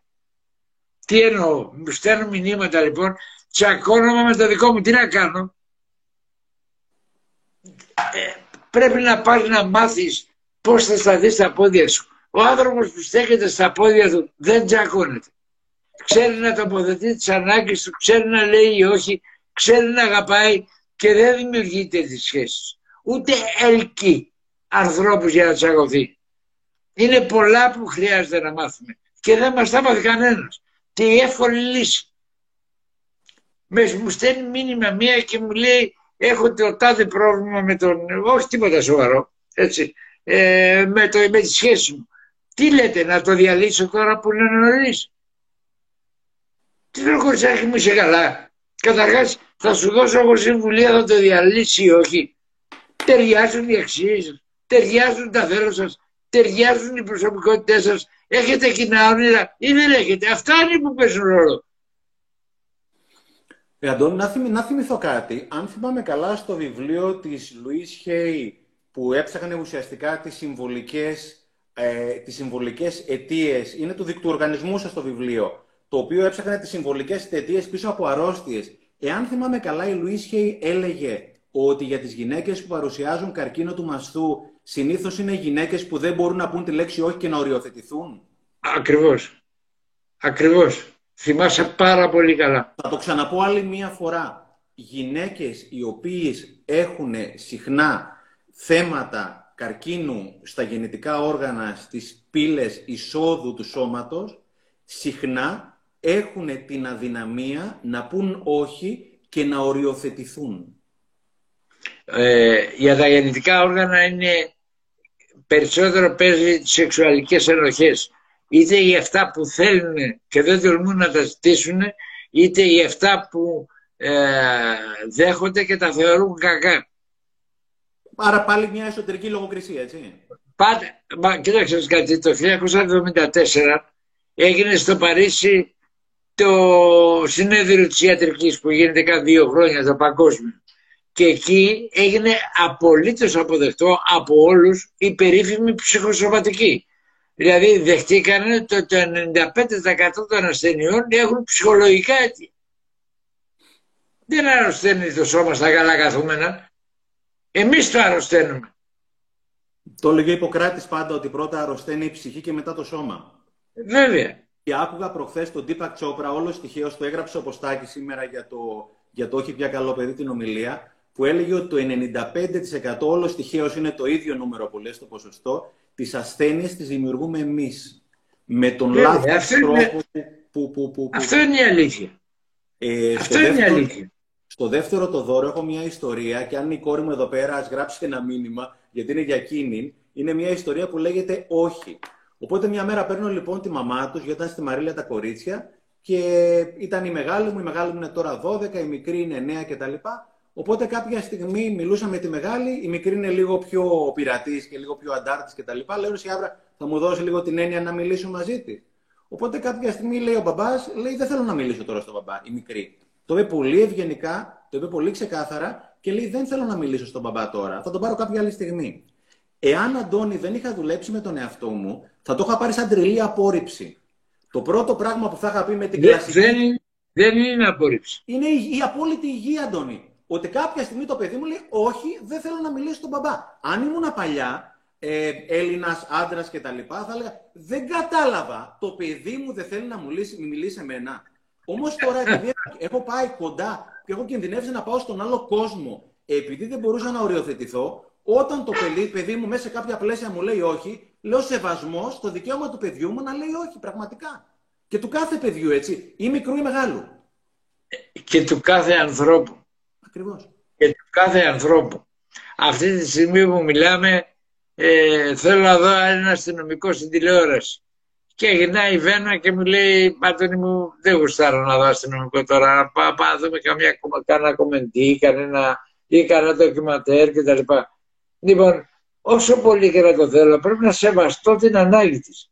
Έτσι και εκείνη την άλλη μέρα που θα της πω θέλω να δω ποδόσφαιρο, θα σεβαστεί την ανάγκη μου. Έτσι δομούν τις σχέσεις. Και όχι κατηγορώντας που όλο το δικό σου δεν γίνεται και δεν με ακούς εμένα και δεν σε νοιάζει τι θέλω εγώ. Αυτά είναι τουλάχιστον Ε, αστεία. Κάτι διαδικαστικό. Θέλω να ζητήσω συγγνώμη από όλους τους ανθρώπους και βλέπω ότι έχουμε αρκετούς οι οποίοι στέλνουν μηνύματα και γράφουν πράγματα τα οποία μιλώντας δεν μπορούν να τα δούμε όλα τα μηνύματα. Αυτό που έχω κάνει, έχω βρει έναν τρόπο στο Word ουσιαστικά να πάρω τα, όλο το live, να αποθηκεύσω και να δούμε όλα τα σχόλια μετά. Γιατί αυτή τη στιγμή είναι και πολλά τα μηνύματα. Οπότε ή θα βλέπουμε τα μηνύματα, θα κάνουμε τη συζήτηση. Οπότε όλα αυτά τα μηνύματα θα αποθηκευτούν, θα τα λάβουμε υπόψη και αν χρειαστεί να κάνουμε ένα επόμενο live. Πάμε στην επόμενη ερώτηση. Βεβαίως. Το μεγάλο, κεφα... το μεγάλο υποκεφάλαιο επίσης κάτω από το καλό παιδί είναι οι ενοχές. Οπότε διαβάζω κάτι. Ενοχές, μια λέξη η οποία μας ταλαιπωρεί όλους για να μην λέμε βλακίες. Δεν θέλω να πληγώσω τους άλλους ή να τους στενοχωρώ, γιατί έτσι νιώθω άσχημα ότι φταίω εγώ και δεν κάνω μετά αυτό που νιώθω. Ίσως αφορά και άλλους. Ευχαριστώ πολύ. Ενοχές, ενοχές, ενοχές, ενοχές, Αντώνη. Ε, δυστυχώς το αντιμετωπίζω πάρα πολύ συχνά. Ε, θυμάμαι μια κοπελίτσα από της Ζάκυνθο η οποία κάναμε μια συζήτηση μια ώρα στο Messenger και μια καταπληκτική κοπέλα και νόστιμη και καλλιεργημένη και απόφυτος πανεπιστημίου. Είχε τελειώσει αρχαιολογία στην Θεσσαλονίκη. Μια καταπληκτική κοπέλα. Και έχει δύο γονείς οι οποίοι έχουν γαρτιζωθεί απάνω της. Δεν την αφήνουν να βγει έξω. Δεν την αφήνουν. 30, 28 χρονών τώρα η κοπελίτσα έτσι. Λοιπόν δεν την αφήνουν να βγει έξω ε, δεν την αφήνουν να ξενυχτήσει με τις παρέες και οτιδήποτε και έχει τρελαθεί το κορτσάκι που έχει φτάσει στα ωριά του. Και της λέω σηκωφύγει. Σηκωφύγει. Και αν δεν έχεις μεγάλη οικονομική άνεση να φτιάξεις ένα ωραίο σπίτι, πιάσε μια καρσονιαρούλα, ας πούμε, ενός δωματίου και μείνε μέχρι να δημιουργήσεις καλύτερες συνθήκες. Και μου λέει, ναι, θα νιώθω ενοχές όμως γιατί παπά μου και η μαμά μου με μεγαλώσαν. Και επειδή σε μεγαλώσαν, πρέπει να σου απαγορεύσουν να ζεις. Αν είναι δυνατόν ποτέ. Αν είναι δυνατόν ποτέ. να χάσω τη ζωή σου και εκεί κάνω πάντα μια σκληρή ερώτηση. Θα φτάσεις κάποια στιγμή στα 90, στα 100, στα 110, σου εύχομαι και στα 150. Πριν την κάνεις για τον άλλο κόσμο. Εκείνη τη στιγμή θα κάνεις ένα flashback και θα δεις σαν κινηματογραφική ταινία με 40 λεπτό στη ζωή. Από ποιον θα ζητήσεις ευθύνες; Από τους γονείς σου που δεν ζουν. Από τους άλλους που ήθελε να τους κάνεις το γατήρι να σε αγαπάνε. Από ποιους θα ζητήσεις ευθύνες γιατί δεν έχεις αυτά που ονειρευόσουν στη ζωή σου; Από τον εαυτό σου. Ε, άκου τον εαυτό σου λοιπόν. Σε ποιον θα ρίξεις τα φάσκελα εκείνη τη στιγμή, Αντώνη, έτσι; Ε, ακριβώς. Ε, ένας ωραίος τύπος εδώ πέρα μου γράφει και εγώ σωτηράκης είμαι και όλα αυτά που λες τα κατάλαβα λίγο αργά. Αλλά δεν πειράζει κάτι, είναι και αυτό. Τα έχω βρει με τον εαυτό μου και είμαι πολύ καλά. Ε, αυτό το μήνυμα... Ε; Όποιος αν είναι λέει ψέματα. Αν συνεχίζει να είναι σωτηράκης αποκλείεται να είναι πολύ καλά με τον εαυτό του. Αποκλείεται. Διότι ο εαυτός του μένει ανικανοποίητος. Ξέρεις κάτι στο Πανάκο από μικρά παιδιά είχα μόνιρα και φιλοδοξίες. Μέσα από το ρόλο του καλού παιδιού βάλαμε μια ταφόμπλακα, έτσι, αλλά αυτά εξακολουθούν να υπάρχουν μέσα μας και ουρλιάζουν. Και ουρλιάζουν και σε κάνουν το βράδυ να βλέπεις εφιάλτες. Μη μας λέει ψέματα. Εκτός αν έχει πάψει ένα καλό παιδί. Εκεί του βγάζω το καπέλο. Νομίζω κάποιες φορές, Αντώνη, η αυτοαποδοχή είναι από τα σημαντικότερα πράγματα που λείπουν. Μας κάνει από μόνη της, ακόμα και να μην κάνουμε κανένα σεμινάριο, να μετριάζουμε αυτό το κουσούρι που έχουμε. Δηλαδή όταν εγώ... όταν είπα τα 3α, αναγνώριση, αποδοχή, αλλαγή, δεν είπα τα ποσοστά. Το 70% του δρόμου είναι η αναγνώριση. Είναι να δω το τι παίζει μέσα μου. Ποια είναι η αλήθεια μου. Το δεύτερο α που είναι η αποδοχή είναι να μην αρπάξω το μαστίγιο και αρχίζω να κοπανάω τον εαυτό μου γιατί μέχρι τώρα δεν. Και είναι το 20%. Και τελικά αυτό που μένει η αλλαγή το 10% του δρόμου είναι το πιο εύκολο κομμάτι από όλα. Που όλοι φοβούνται και λένε πώς θα αλλάξω. Το θέμα δεν είναι πώς θα αλλάξεις. Πώς θα αναγνωρίσεις τι σημαίνει μέσα σου είναι το θέμα. Ναι. Ε, νομίζω ότι ένα μεγάλο πρόβλημα πολλές φορές είναι ότι ταλαιπωρούμε τον εαυτό μας ακόμα πιο πολύ από ότι μας ταλαιπωρούν οι άλλοι. Δηλαδή κάπου είχα ακούσει τη λέξη μετασυνέστημα και είχε πει ο τύπος που έκανε την ομιλία ότι το μετασυνέστημα τι είναι; Ότι νιώθω άσχημα επειδή νιώθω άσχημα. δηλαδή είναι ένα δεύτερο αυτό γκολ. Μου βάζει από την άλλη πλευρά ένα γκολ και βάζω και ένα στον εαυτό μου. Ο τύπος εδώ πέρα, όπου καμιά φορά από το μήνυμα παίρνεις και την ενέργεια, μου δείχνει ότι είναι ένας τύπος ο οποίος έχει χαλαρώσει με το θέμα αυτό Οπότε με το που χαλαρώνεις αυτομάτως και δεν είναι το θέμα της ζωής σου να είναι μια λάμπα εκεί πέρα, αυτό αυτομάτως μειώνεται κατά 20-30%. Δεν είναι ότι το έχει λύσει, αλλά ουσιαστικά όταν χαλαρώνεις, χαλαρώνει και λίγο και αυτό. Ναι, αλλά ρε παιδιά, ας ξεκαθαρίσουμε κάτι, είναι πολύ σημαντικό για μένα. Κάνε μια ερώτηση στον εαυτό σου, όποιος κι αν είσαι εσύ που μας ακούς. Γιατί υπάρχει σε αυτή τη ζωή; Και αν, αν απαντήσει ειλικρινά, θα δεις ότι υπάρχει για να μοιραστείς τα ταλέντα σου με τον υπόλοιπο κόσμο. Για να δημιουργήσεις. Όχι μόνο επαγγελματικά. Μπορεί η δημιουργία σου να είναι να μεγαλώσεις δύο υπέροχα παιδιά, μπορεί να είναι το οτιδήποτε. Μπορεί να είναι αυτό που κάνει η μανούλα σου, Στέφανε, που τρέχει και βοηθάει παιδιά με νοητική καθυστέρηση. Μπορεί να είναι το οτιδήποτε. Γιατί υπάρχει σε αυτόν τον κόσμο. Δεν υπάρχεις για να πηγαίνεις στα κλαπ και να περνάς ωραία αυτό και να, και να είναι το θέλος αυτή τη στιγμή πόσο θα κρατήσει; Ε, Κάποια εδώ, στιγμή θα νιώσει κενό. Εδώ Αντώνη θα το συνδέσω και με την τεχνολογία και με τα social και όλα αυτά γιατί εδώ πέρα είμαστε όλοι καλά παιδιά. Δεν έχω δει ποτέ κανέναν και βάζω και τον εαυτό μου πολλές φορές να μοιραστεί δύσκολες και αληθινές ιστορίες. Είμαστε όλοι με ένα χαμόγελο γιατί θέλουμε να πάρουμε αποδοχή. Κοίτα τι καλά ναι. που τα κατάφερα, κοίτα τι πετυχημένος είμαι, κοίτα τι καλό που είμαι και εντωμεταξύ τι γίνεται. Όσο πιο πολύ εγώ δεν αναγνωρίζω την αλήθεια μου και δεν δίνω την αποδοχή στον εαυτό μου για την απόλυτη αλήθεια μου, τόσο εκλυπαρώ, οικετεύω και επετώ μέσα από αυτές τις συσκευές, δίνοντας ασύλληπτα γελίες κάποιες φορές λεπτομέρειες για την προσωπική μου ζωή. Που έφαγα, τι έκανα, που ξύστηκα, οτιδήποτε άλλο. Γιατί άμα το ψάξεις αυτό το πράγμα, νομίζω, Αντώνη, έχει να κάνει με το ότι δεν έχω αποδεχτεί ποτέ τη δική μου την αλήθεια και ψάχνω σαν καλό παιδί να πάρω την αποδοχή ενός ψεύτικου ανθρώπου για κάτι που δεν είμαι από κάποιους εκεί πέρα έξω. Παρουσιάζοντας αυτά που πιστεύω ότι είναι κοινώς αποδεκτά. Και όσο πιο πολύ εγώ δεν αναγνωρίζω την απόλυτη αλήθεια μου, τόσο πιο πολύ οικετεύω και τόσο πιο αναλυτικός γίνομαι. Ακριβώς τι έφαγα και τι ξύπνησα και δεν ξέρω τι άλλο κτλ. Και φτάνουμε σε ένα σημείο να εκθέσουμε τη ζωή μας για να οικετέψουμε για το like το οποίο δεν έχουμε δώσει στην αλήθεια μας το like. Οπότε και αυτό είναι συμπεριφορά καλού παιδιού, δεν είναι; Ξέρεις κάτι, από την αρχαιότητα εκείνος ο επίκουρος φώναζε γεννηθήκαμε για να μάθουμε να είμαστε ευτυχισμένοι. Μαθαίνετε. Δυόμιση χιλιάδες χρόνια πριν έχει ποθεί. Εμείς όμως το παίζουμε ξερόλες. Θα μου μάθει ο Στέφανος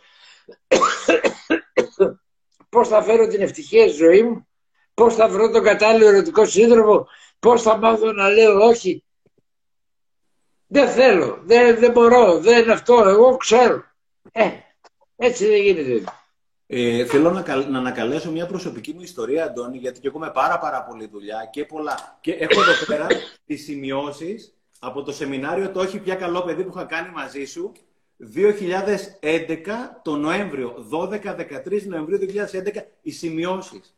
Και μου πήρε και μένα πάρα πολλά χρόνια και πολύ μεγάλη δυσκολία για να μάθω να λέω την αλήθεια μου. Αλλά θέλω να μοιραστώ κάτι από τη δική μου τη σχέση με τη Μαρία. Εγώ περνάω αρκετό χρόνο μόνος μου, μόνος μου, μένω αρκετά μόνος μου, κάποια βράδια μένω με τη Μαρία, κάποια βράδια μένω με τα κορίτσια που έρχονται και μένω εδώ πέρα σπίτι μου.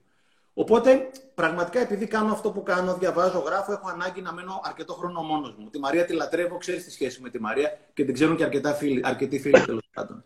Οπότε είχαμε μείνει, ήταν καλοκαίρι, είχαμε μείνει περίπου 7-8 μέρες μαζί, περνάγαμε φανταστικά, αλλά πραγματικά εμένα, και θα πω την αλήθεια μου, που είναι πολύ, ήταν πολύ δύσκολο να μάθω να την αναγνωρίζω και μετά να τη λέω, ήταν ένα βράδυ που ήθελα την επόμενη μέρα να ξυπνήσω μόνος μου. Πραγματικά να περάσω όλη την μέρα μόνος μου, παρότι η Μαρία είναι πολύ διακριτικός άνθρωπος, έχει μια φανταστική σχέση. Οπότε κάποια στιγμή, το βραδάκι, έκανα κάτι που παλιά δεν θα τολμούσα.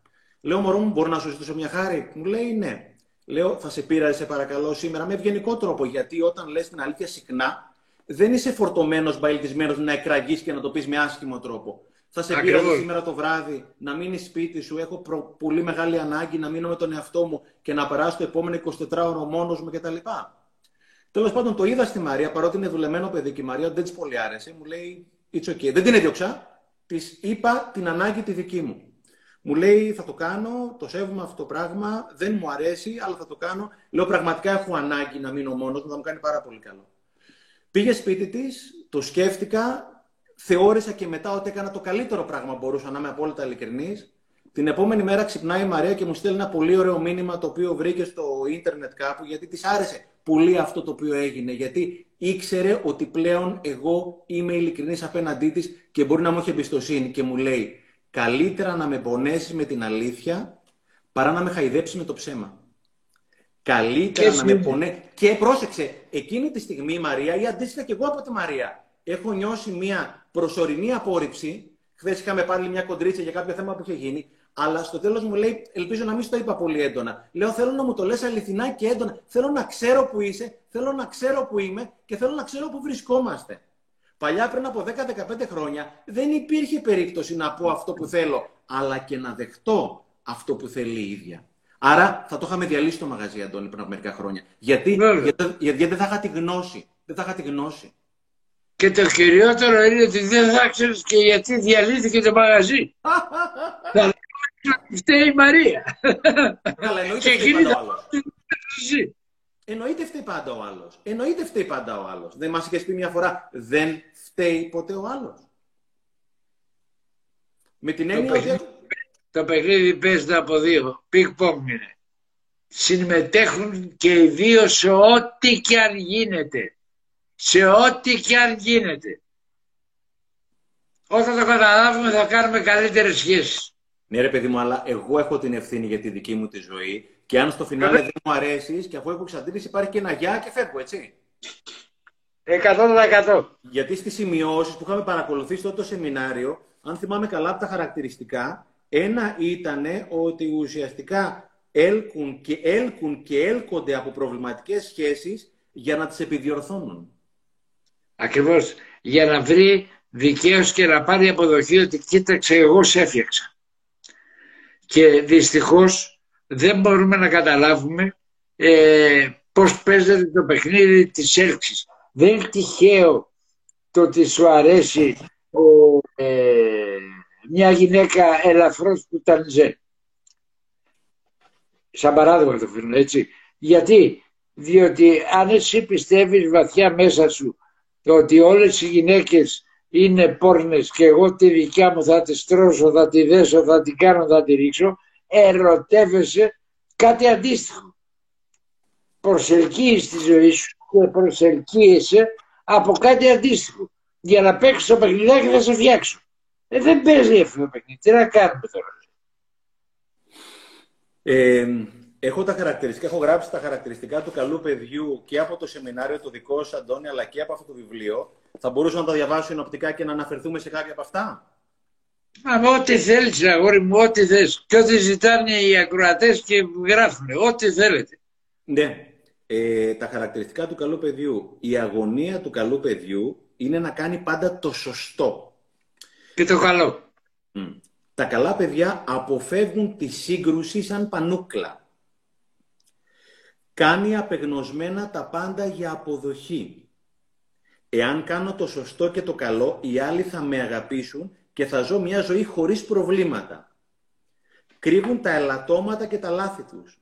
Πιστεύουν ότι άλλοι, αν οι άλλοι τα ανακαλύψουν, δεν θα τους αγαπούν πια. Είναι ανέντιμοι. Για τα καλά παιδιά μιλάμε πάντα, έτσι. Τα καλά παιδιά με την κακή έννοια. Είναι ανέντιμοι. Λένε στους άλλους αυτά που οι άλλοι θέλουν να ακούσουν. Είναι μυστικοπαθείς. Εξαιτίας της μανίας τους για αποδοχή, κρύβουν οτιδήποτε θα αναστατώσει τον άλλον. Χειραγωγούν τους άλλους. Αυτό το θα φύγω, σε κάθε σχέση το έχω έτοιμο, ανά πάση στιγμή εγώ θα φύγω κτλ. Βέβαια.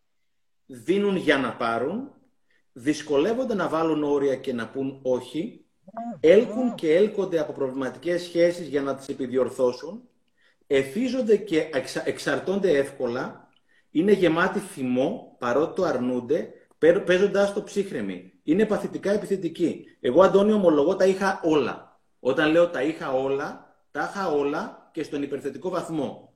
Και κάποια στιγμή, για να σου ολοκληρώσω, κάποια στιγμή είχα διαβάσει κάπου ότι να, να θέλεις να τους έχεις όλους ευχαριστημένους είναι συνταγή για αρρώστια. Εγώ αρρώστησα. Επειδή πραγματικά είχα την ανάγκη να είναι όλοι ευχαριστημένοι που δεν μπορούν να είναι όλοι ευχαριστημένοι απλά. Αρρώστησα δηλαδή, είναι μεταφορικό, είναι κυριολεκτικό αυτό το πράγμα. Στεφανάκο, χωρίς να με νοιάζει τι γνώμη θα σχηματίσουν για μένα, γιατί θα ακούσει το γιατί θα το καταλάβεις τώρα. Εγώ όταν πρώτο έμαθα και μελέτησα βαθιά το θέμα του ρόλου του καλού παιδιού, στα τεστ που υπάρχουν και ένα τέτοιο κάνουμε και στο σεμινάριο, έβγαλα ότι ήμουν 62% καλό παιδί. Σε πληροφορώ ότι από τότε έχουν περάσει περίπου 15 με 20 χρόνια. Και με προσωπική δουλειά συνειδητή. Είμαι ακόμα 5% καλό παιδί. Δεν το έφυσα 100% από πάνω μου. Ένα 5% έχει μείνει. Κάποιες φορές πιάνω τον εαυτό μου να πέφτει στην παγίδα. Σπάνια μένει. Και πολύ λίγο. Αλλά ακόμα. Οπότε σε καταλαβαίνω πάρα πολύ καλά. Ναι, ναι, ναι, ναι. ναι. Ε, επίσης νιώθουν ότι αρνητικό συνέστημα ίσον λάθος δρόμο. Νιώθουν ότι αρνητικό συνέστημα ίσως λάθος, ίσον λάθος δρόμο. Εγώ, Αντώνη, έπαιζα πάρα πολύ βούρδουλα με τον εαυτό μου και στα πλαίσια της αυτοβελτίωσης που καμιά φορά το θεωρούμε μόνο θετική οπτική, να νιώθω μόνο τα, μόνο τα καλά πράγματα και να ξορκίζω οτιδήποτε κακό. Οπότε κάθε φορά που ένιωθα φόβο, πόνο, ζήλια, φθόνο ή ανθρώπινα συναισθήματα, έριχνα και βούρδουλα και στον εαυτό μου που τα ένιωθε κιόλας, έτσι. Και όταν ανακάλυψα όλη μου την αλήθεια και από τα φωτεινά μου δωμάτια και από. Τη... Να σου πω κάτι, Αντώνη, είναι μια μορφή, σαν να έχεις μια μορφή, θα με συγχωρηθεί η λέξη, μια μορφή αναπηρίας με την έννοια ότι έχω 10 δωμάτια σπίτι και δεν έχω τα 10 δωμάτια, έχω τα 5 είναι φωτεινά, τα 5 είναι σκοτεινά.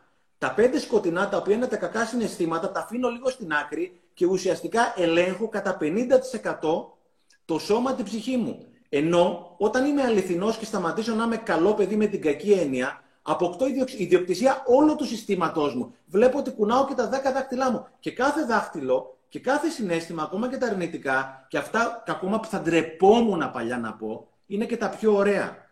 Είναι τα πιο μοναδικά. Είναι τα πιο αληθινά. Και στο φινάλε είναι τα πιο δικά μου. Το μεγάλο πρόβλημα, Στεφανάκο, δεν είναι αυτό. Το μεγάλο πρόβλημα είναι ότι όταν εγώ προσπαθώ να καταπιέσω κάποια συναισθήματα, στην προκειμένη περίπτωση τα αρνητικά, καταπιέζονται όλα. Αν δεν μπορώ να θυμώσω, αν δεν μπορώ να κλάψω, αν δεν μπορώ να στεναχωρηθώ, αν δεν μπορώ να λυπηθώ, δεν μπορώ ούτε να αγαπήσω, ούτε να χαρώ, ούτε να ζήσω. Όλα μαζί πάνε κάτω και όλα μαζί βγαίνουν έξω. Δεν γίνεται να καταπιέζω λοιπόν μόνο τα μισά. Τελικά γίνομαι από εκείνους τους ε, ξενέρωτους που τους ονομάζουμε έτσι στην καθημερινότητά μας που είναι ανέκφραστοι ό,τι και να συμβαίνει. Ναι, αλλά μέσα τους αυτοί είναι που πονάνε περισσότερο από όλους. Αχ. Λοιπόν, λέει μια τύπησα. Η αλήθεια είναι ότι είναι πολύ δύσκολο αν έχεις συνηθίσει να είσαι το καλό παιδί. Να το βγάλεις αυτό από πάνω σου. Την πρώτη φορά που είπα όχι, μετά από δικό σας live μαζί με τον κύριο Καλογύρου, το είχαμε κάνει μαζί πάλι τον Ταντώνη, πάλι που παρακολούθησα στην πρώτη καραντίνα. Πολεμούσα ώρες μέσα μου λέγοντας «Ε, εντάξει, τι σου ζήτησε πια, τι σου είναι να το κάνεις» για να πρέπει μετά να κάνω διάλογο με τον εαυτό μου και να, να προσπαθώ να με πείσω ότι από τη στιγμή που δεν θέλω να το κάνω δεν είμαι υποχρεωμένη. Δυσκολεύομαι πάρα πολύ να πω όχι. Για απλά πράγματα. Για το πάμε μια βόλτα που μπορεί να μην θέλω καθόλου αλλά δεν μπορώ να πω όχι θα, θα πάω με το ζόρι κτλ. Δεν έχω συγκεκριμένη απορία να σας θέσω. Ξέρω ότι πρέπει να το δουλέψω μόνοι μου. Είναι κάτι που το καλύψαμε νομίζω αυτό το πράγμα, Αντώνη. Μια Όχι, θέλω, να πω, θέλω να πω κάτι.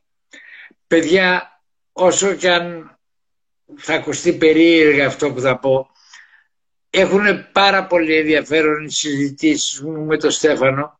Έχουν πάρα πολύ, μας δίνουν πάρα πολλές πληροφορίες.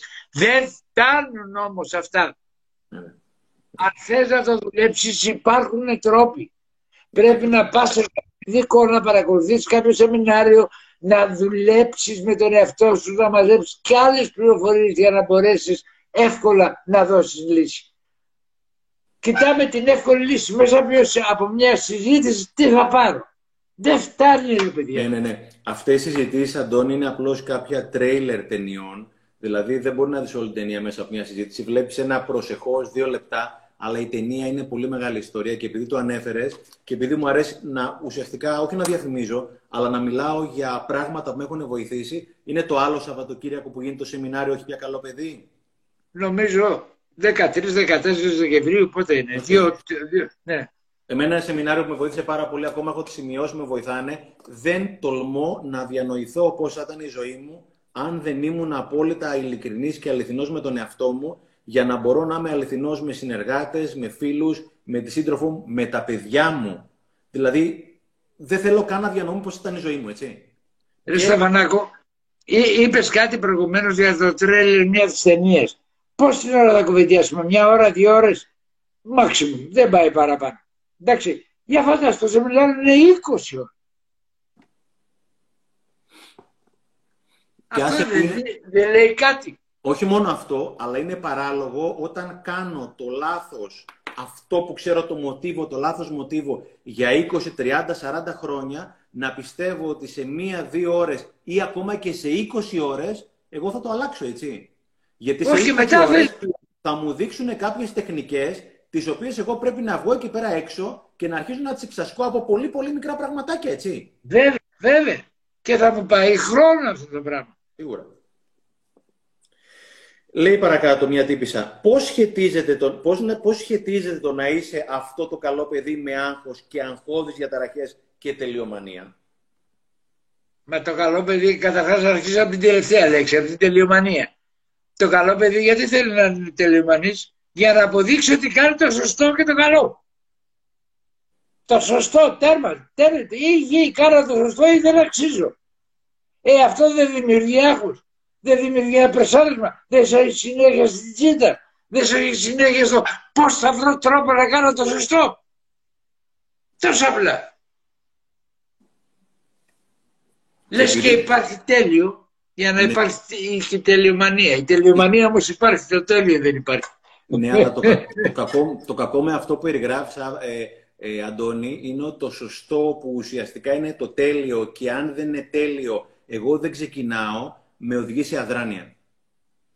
Και όταν είμαι, σε αδράνεια, όταν είμαι σε αδράνεια, όντας καλό παιδί, γιατί όταν θα το κάνω πρέπει να είναι τέλειο, έχω το τέλειο άλοθη για να μην ξεκινάω ποτέ. Και τους φωνάζω ότι η δράση που δεν γίνεται δράση γίνεται πόνος.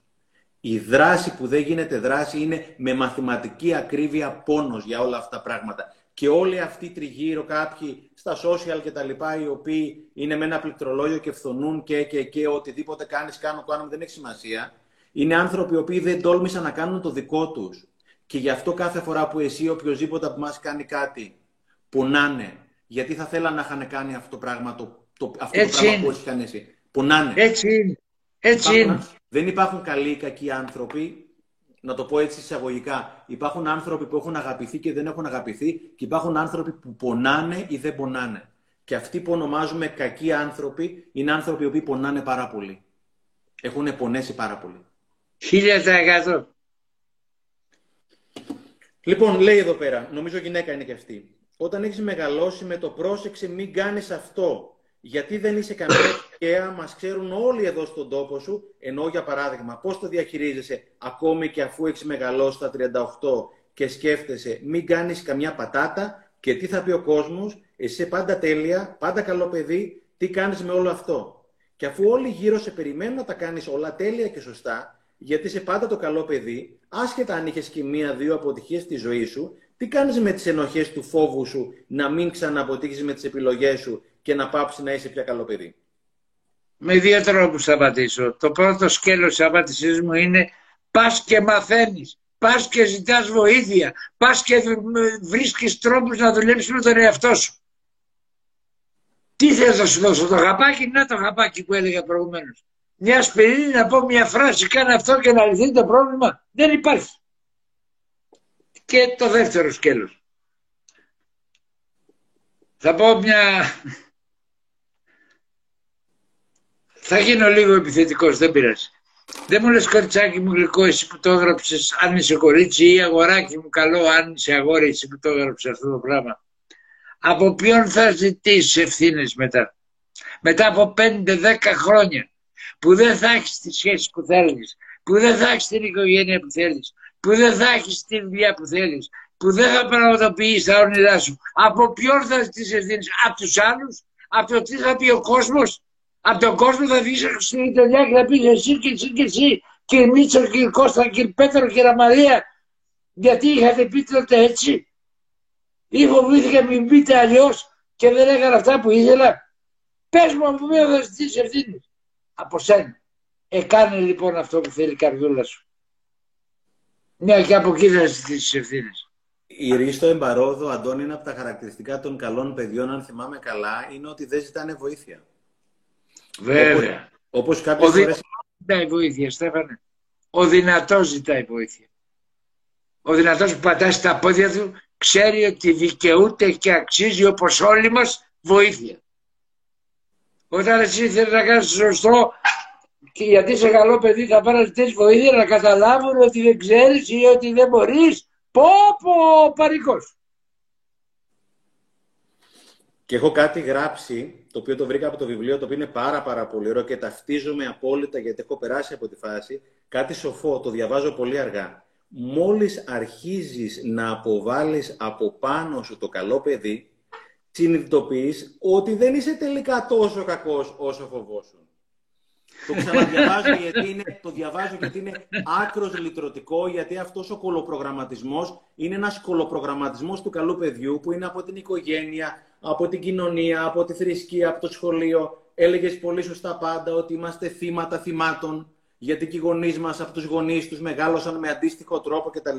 Το ξαναδιαβάζω. Μόλις αρχίζεις να αποβάλεις από πάνω στο καλό παιδί, συνειδητοποιείς ότι δεν είσαι τελικά τόσο κακός όσο φοβόσουν. Δηλαδή υπάρχει μια παιδική ντροπή μην αποκαλυφθεί κάτι το οποίο είναι όμορφο γιατί είναι αληθινό. Βέβαια. Και όχι μόνο είναι αληθινό, και γιατί δεν είναι τραγικό. Παιδιά, είμαστε πανέμορφοι. Όλοι μας είμαστε υπέροχοι.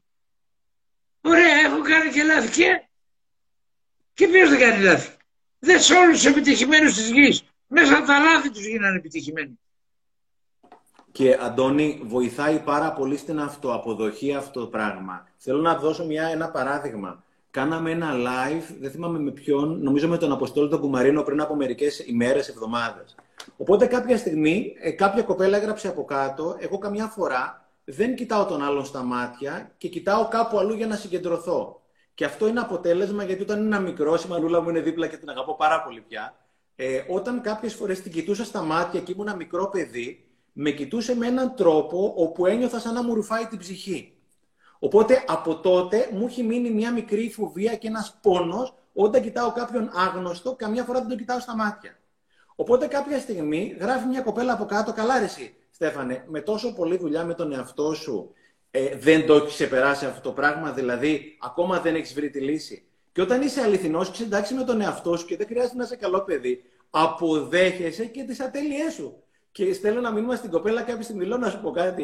Είμαι οκ που δεν είμαι οκ, δηλαδή δεν έχω υπερβολικές απαιτήσεις εξωπραγματικές τελειότητας από τον εαυτό μου, γιατί με αγαπάω με τα κουσούρια μου. Γι' αυτό κατάλαβα το παιδί που έλεγε νωρίτερα ότι έχω αποδεχτεί σε μεγάλο βαθμό αυτό. Οπότε όταν είσαι αληθινός και δεν έχεις την απόλυτη ανάγκη να είσαι το τέλειο καλό παιδί όπου όλοι θα πούν το καλό, ναι έχω και αυτό το κουσούρι φιλαράκι να σου πω, είναι και δικό μου και το γουστάρω στο φινάλε. Ξέρεις, το παράδοξο ξέρεις ποιο είναι. Ξέρεις τι μας έγραψε κάποιος ένα μήνυμα; Ε, κάτσε γιατί έχει τοξική θετικότητα. Ρε παιδιά υπάρχει περίπτωση ποτέ να υπάρχει τοξική θετικότητα; Υπάρχει περίπτωση ποτέ να φας τη σοκολάτα το, το, το χέρι της μάνας και να είναι πικρό; Μόνο να έχει βάλει δηλητήριο μέσα. Να έχει βάλει μόνο σοκολάτα. Ίσως το παιδί αναφερόταν στην τοξική τελειότητα να θέλουμε όλα τα πράγματα να είναι τακτοποιημένα.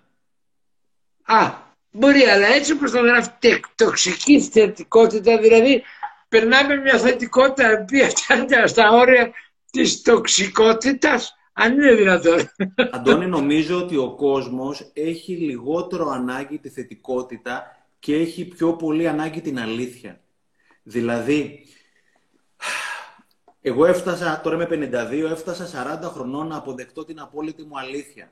Και όταν, απο, όταν αποδέχτηκα την απόλυτη μου αλήθεια, έγινα εγώ. Γιατί στην αρχή γεννιόμαστε μέχρι τα 6 χρόνια που λες και είμαστε ο εαυτός μας, μετά μαθαίνουμε να είμαστε κάτι άλλο που δεν είμαστε και μετά όλη τη ζωή μας προσπαθούμε να ξαναγίνουμε αυτός μας. Η απόλυτη αλήθεια.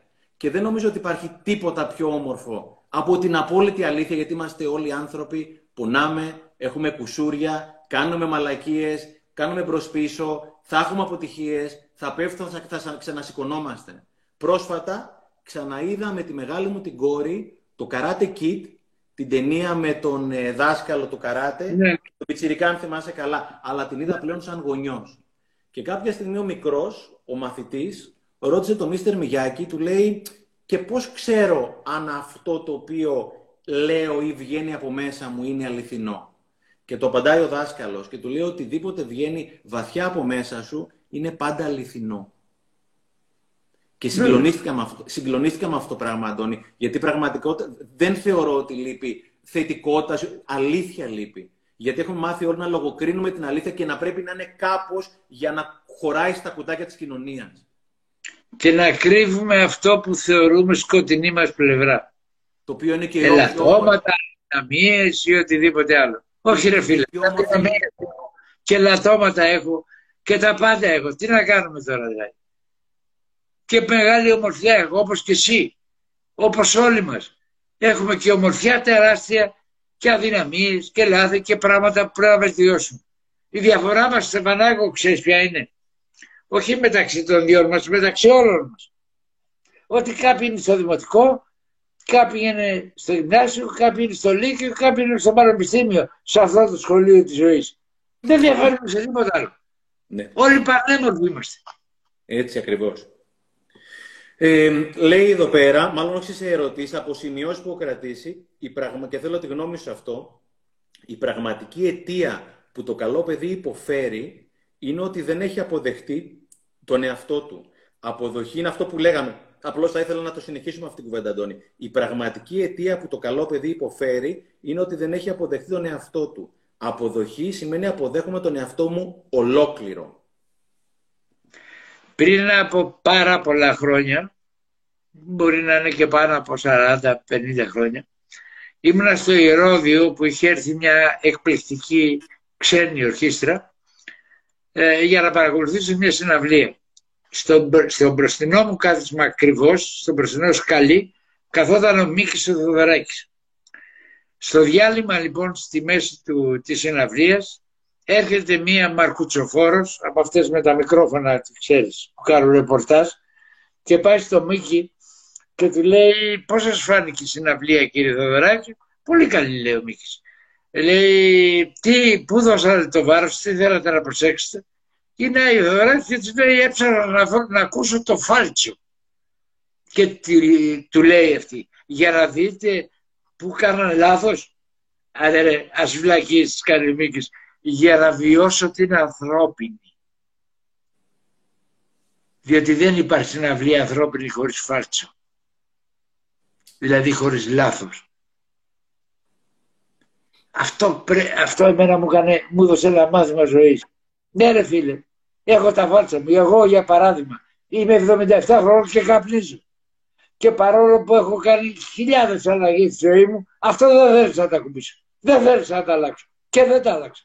Είναι μια αδυναμία μου. Και λοιπόν, είναι δικιά μου.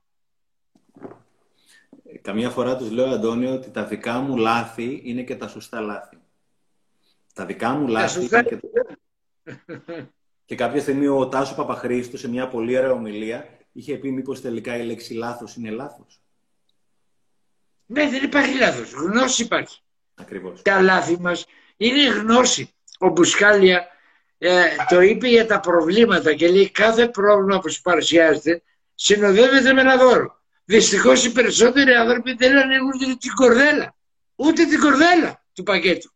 Έτσι ακριβώς. τα λάθη μας; Τα λάθη έχουν τεράστια γνώση μέσα. Τεράστια γνώση. Σου δείχνουν τι είναι σωστός και τι δεν είναι σωστός και από πού πρέπει να πας και από πού πρέπει να περπατήσεις.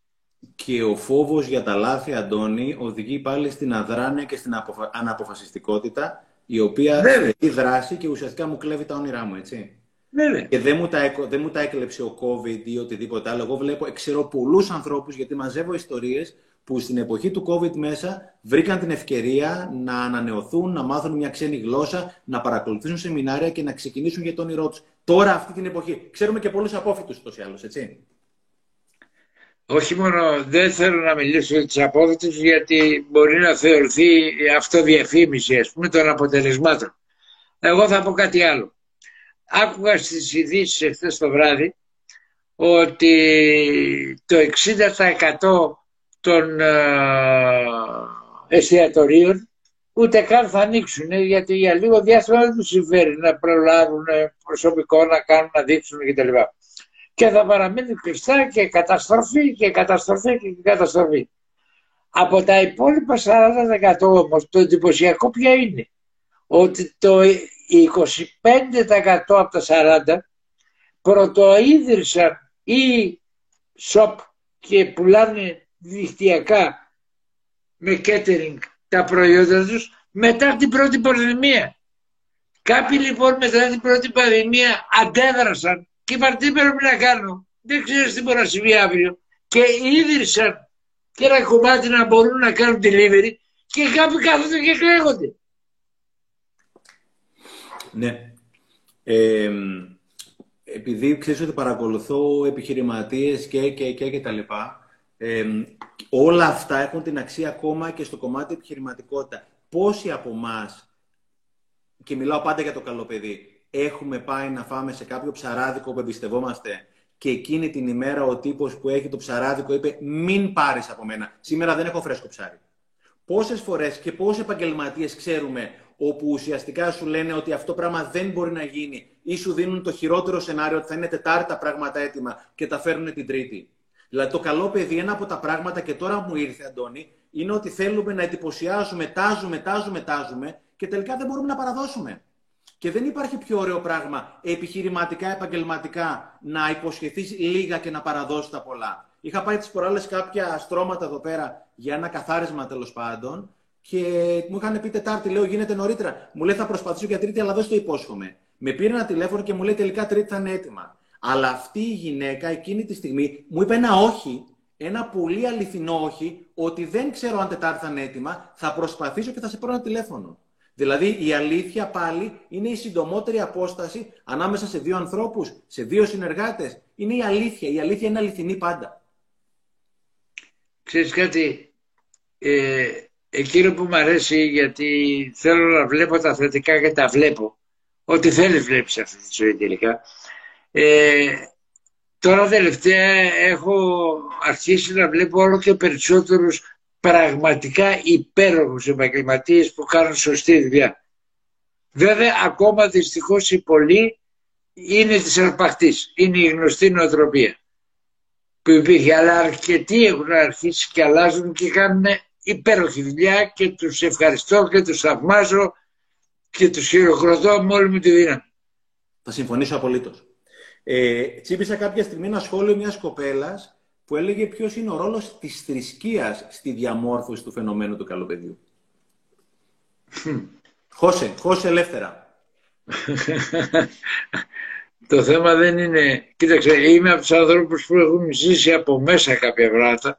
Ο παππούς μου ήταν παπάς, με μεγάλος η παπαδιά η αγιά μου, ένας υπέροχος, καταπληκτικός άνθρωπος, η ενσάρκωση της αγάπης στη γη μέχρι τα 14 ήμουν παπαδοπέδι στις εκκλησίες με τα εξαπτέρυγα και όλα τα σχετικά και από τότε είμαι αλλού.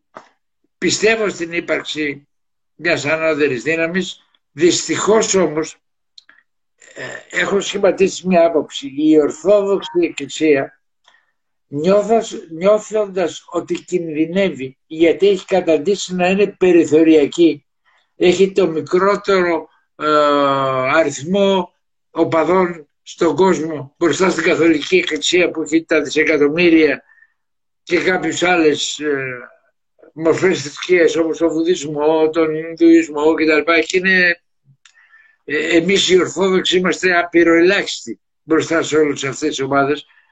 Έχει περάσει στην άμυνα, αλλά πώς με το να στυλώσει τα πόδια στο χθες παιδιά η ζωή αλλάζει. Είδε στην αντίδρασή του τώρα με τον κορονοϊό. Οι περισσότεροι ήταν κατά της μάσκας και το παίζανε θεριά. Ε, πήγαν οι μισοί στην Ιδατική και έχουν αρχίσει και βάζουν μυαλό. Και βγήκε ο, αρχι... ο Αρχιεπίσκοπος της Πάτρας, ο Μητροπολίτης, γιατί είναι αυτός, και λέει παιδιά ο Άγιος Ανδρέας θα τον εορτάσουμε από το σπίτι μας. Η εκκλησία θα είναι κλειστή. Μπράβο του λειτουργήσε σύμφωνα με την εποχή. Όταν βλέπεις ε, ανθρώπους όπως ο Αμβρόσιος, όπως κάποιοι τέτοιοι Παναγία Βοήθα, ε, δηλαδή είναι οπισθοδρομικοί, είναι 200-300 χρόνια πίσω. Ε, πώς να μην παίζουν ρόλο λοιπόν; Πρόσεξε στο ρόλο του καλού παιδιού. Δεν φταίει μόνο η οικογένεια. Φταίει όλο το κοινωνικό περιβάλλον. Και τα προνήπια και τα νήπια. Ε, να, εκεί να δεις όργια που γίνονται με το να είσαι καλό παιδί και κάτσε κάτω και μην μιλάς και άκου. Ε, Αντώνη, στα, στα βιβλία μου έχω πάντα ιστορίες για γονείς οι οποίοι ουσιαστικά κάνουν bullying στα παιδιά, δηλαδή επειδή είναι πολύ διαδεδομένη η λέξη bullying, κακοποίηση κτλ. Το χειρότερο bullying το κάνουν γονείς σε παιδιά με το να τα ευνουχίζουν, με το να μην τους επιτρέπουν να πούν την αλήθεια με το να λογοκρίνουν κάθε τι το οποίο κάνουν, με το να επιλέγουν οι γονείς συναισθήματα, ρούχα, θερμοκρασία που κρυώνουν τα παιδιά και αύριο μεθαύριο θα επιλέγουν τον κόμενο ή το επάγγελμα ή την καριέρα, οτιδήποτε άλλο και κάποια στιγμή όταν τα παιδιά δεν θα μιλάνε στους γονείς, αυτοί οι γονείς θα είναι και παρεξηγημένοι και θα θεωρούν ότι τα παιδιά κάνανε επανάσταση. Αλλά ουσιαστικά δεν επιτρέπουμε στα παιδιά μας να είναι αληθινά, γιατί απλά δεν επιτρέπουμε και στον εαυτό μας να είναι αληθινός. Ξέρεις κάτι, ε, χωρίς να θέλω να υπερασπιστώ τους λαθεμένους γονείς στους οποίους αναφέρεσαι και έχεις και δίκιο, θέλω να πω το εξής. Το κάνουν από κακώς εννοούμενη αγάπη. Ναι, βέβαια, ούτε κάτι- ξέρουν τι είναι η αγάπη, έτσι, ούτε ξέρουν την αγάπη, ούτε ξέρουν την αλήθεια. Εγώ είχα πει κάποτε στην τηλεόραση, σε μια εκπομπή που με είχαν καλέσει, ότι θα ήθελα να γίνω υπουργός κοινωνικών υπηρεσιών για μία μέρα μόνο. Να βγάλω ένα νόμο και να φύγω. Και ποιος θα ήταν αυτός ο νόμος; Απαγορεύεται να παντρευτεί αν δεν βγάλει σχολή γονείων. Το έχεις πει πολλές φορές. Πώς θα γίνει, δηλαδή, με τι γνώση. Πάει και κάνει αυτά που κάνει ο πατέρας του και η μάνα του. Και ο πατέρας της και η μάνα της. 50 χρόνια πίσω. Ναι, έχουν αλλάξει ρε παιδιά τα πράγματα. Σήμερα υπάρχει γνώση, υπάρχει γνώση. Είναι εσχρό να μην αφιερώνουμε. Ο Φραγκλίνος ο Ρούζολτ είχε πει ότι η επένδυση με το μεγαλύτερο επιτόκιο είναι η επένδυση στη γνώση. Βέβαια. Και λέμε δεν έχω λεφτά. Λεφτά έχεις να πας στο μπαρ. Ε, λεφτά έχεις να πας στο εστιατόριο. Λεφτά έχεις να πας στο καινούριο γαραπέ. Δεν έχεις λεφτά ε, για να αγοράσεις βιβλία. Για να πας σε ένα σεμινάριο. Για να βελτιώσεις τη ζωή σου.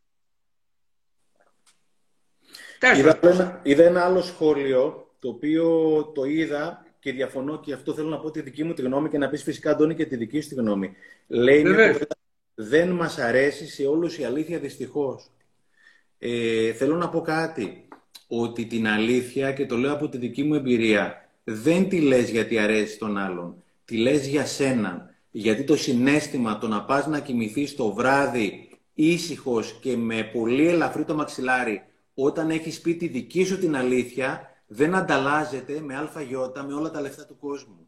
Όταν εγώ νιώθω ότι είπα την απόλυτη αλήθεια μου και θα αναφέρω ας πούμε ακόμα και ο οποίος έγινε την ταινία τον Τζέρι Maguire με τον, Tom, με τον Tom Cruise όπου εκείνος παρετήθηκε από την εταιρεία γιατί θεώρησε ότι δεν είναι αληθινή. Έφτιαξε τη δική του εταιρεία. Θυμάσαι στην αρχή πε πόσες δυσκολίες πέρασε; Γιατί η αλήθεια πραγματικά όπως έλεγε η κοπέλα είναι σαν ενόπνευμα. Τσούζεις στην αρχή, αλλά στο τέλος πας να κοιμηθείς όντας ιούσα αληθινή και λες ρε παιδί μου θα μπορούσα να κοιμάμαι μαζί σου, λες τον εαυτό μου για την υπόλοιπη ζωή σου. Γιατί, γιατί ξέρω ότι είμαι αληθινός. Στεφανάκο, είναι έτσι, όπως τα λες. Και εδώ θα μου επιτρέψεις μια παρένθεση. Βλέπω τα, τα μηνύματα που πέφτουν από κάτω συνέχεια και είναι πάρα πολλοί που λένε πού μπορώ να πάρουμε λεπτομέρειες και πληροφορίες για το σεμινάριο. Παιδιά, www.αποφασίζω.gr και θα βρείτε ό,τι θέλετε. Μην ασχοληθούμε άλλο με αυτό. Σας Λέει παρακαλώ, μια- πάμε αν- παρακάτω. Λέει μια κοπέλα, αν δεν μπορεί να πει την αλήθεια τι γίνεται, πολλές φορές έχουμε συνδέσει το φόβο και την ανικανότητα, τον φόβο μας με το να κάνουμε κάτι και δεν το έχουμε συνδέσει με το να μην κάνουμε κάτι. Δηλαδή, λες, εάν, είμαι, εάν πω την αλήθεια, θα υπάρχουν ηχεί συνέπειες. Στην ΑΣΟΕ που έχω βγάλει εγώ το πάλε ποτέ, μας είχαν μάθει για το κόστος ευκαιρίας. Τι θα συμβεί αν δεν το κάνεις; Γιατί εάν δεν πεις την αλήθεια, η σχέση με τον εαυτό σου, με τον συνάνθρωπό σου, με τα παιδιά σου, με το συνεταίρο σου, με τους πελάτες σου είναι καταδικασμένη. Οπότε δεν ξέρω τι θα συμβεί αν πεις την αλήθεια, αλλά ξέρω τι θα συμβεί αν δεν πεις την αλήθεια. Και θεωρώ ότι αυτή την εποχή, περισσότερο από οποιαδήποτε άλλη εποχή, που λόγω ξανά των social δεν λέμε τις αλήθειες, αλλά λέμε αυτό το οποίο θέλουμε να ακουστεί ή να γραφτεί, ένα πολύ μεγάλο κομμάτι των σχέσεων που νοσούν είναι ότι δεν είμαστε αληθινοί.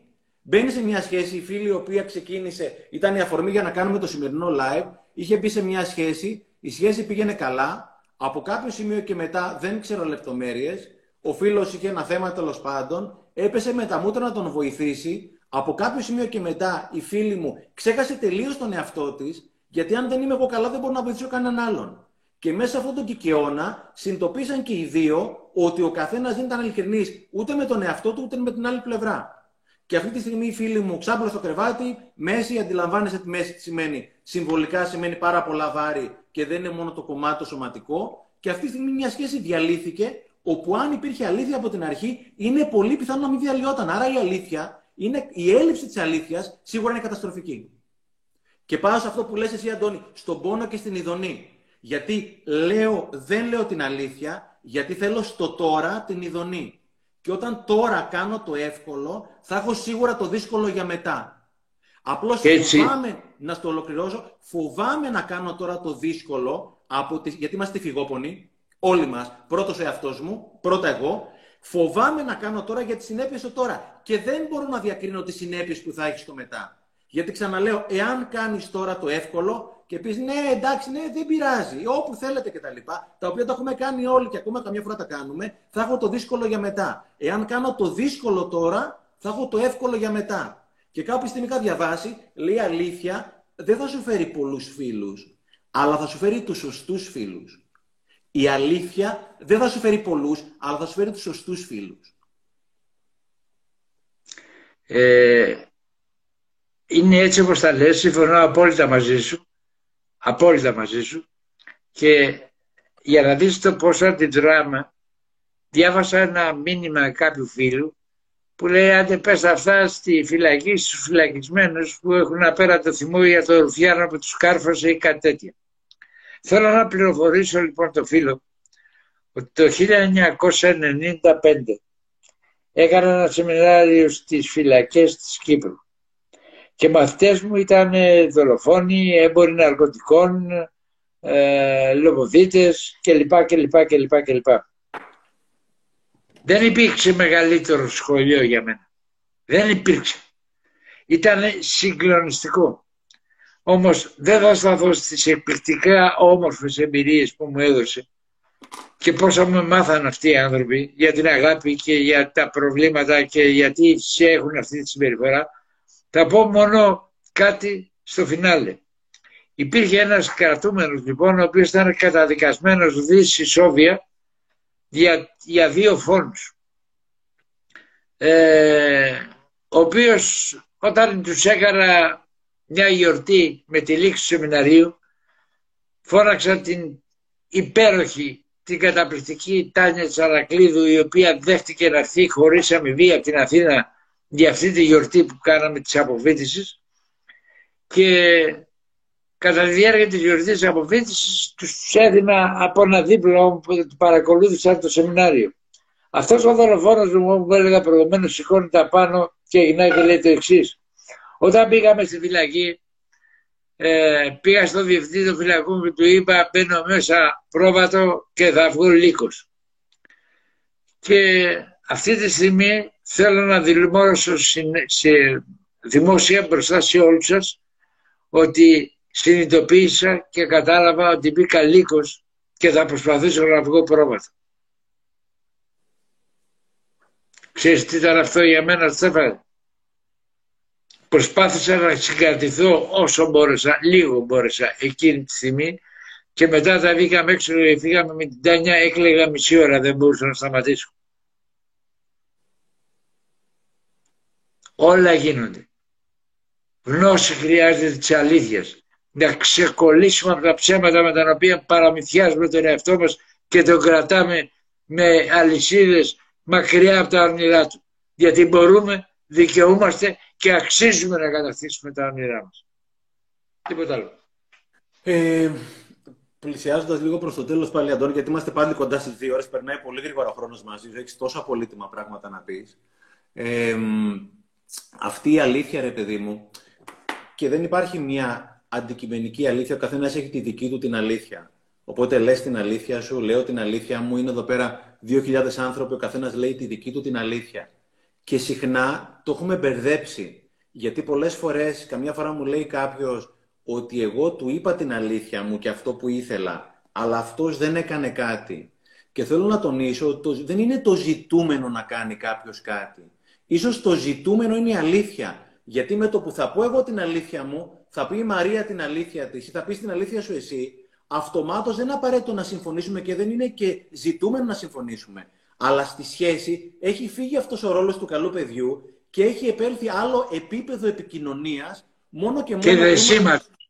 Και δεσίματος. Γιατί είπαμε η σχέση είναι τρία άτομα. Είμαι εγώ, είσαι εσύ και είναι η σχέση μας. Οπότε όταν εγώ είμαι αληθινός, εσύ αληθινός, αυτομάτως και το προϊόν της σχέσης, είτε προσωπικό, είτε επαγγελματικό ή κοινωνικό, είναι αυτόματα, έχει τα χαρακτηριστικά των δύο μας. Οπότε το γεγονός ότι ξέρω εγώ που βρίσκεσαι εσύ, ξέρεις εσύ που βρίσκομαι εγώ, δεν είναι απαραίτητο να συμφωνήσουμε ξέρουμε αυτή τη στιγμή που βρισκόμαστε. Άρα έχει επέλθει ήδη άλλο επίπεδο επικοινωνίας και ποιότητας στη σχέση μας. 100%. Ξέρεις κάτι, εγώ πριν τελειώσουμε θέλω να πω μόνο ένα πράγμα. Με όση δύναμη μπορώ να βγάλω από μέσα μου, θέλω να βροντοφωνάξω. Όχι να φωνάξω, να βροντοφωνάξω. Ότι όλοι δικαιούμαστε, αξίζουμε και μπορούμε να ζήσουμε πανέμορφα. Αλλά θα πληρώσουμε το τίμημα. Και τίμημα δεν είναι αυτό που μας μάθανε, πόνος και δυστυχία. Τίμημα είναι να τιμήσω αυτή μου την απόφαση.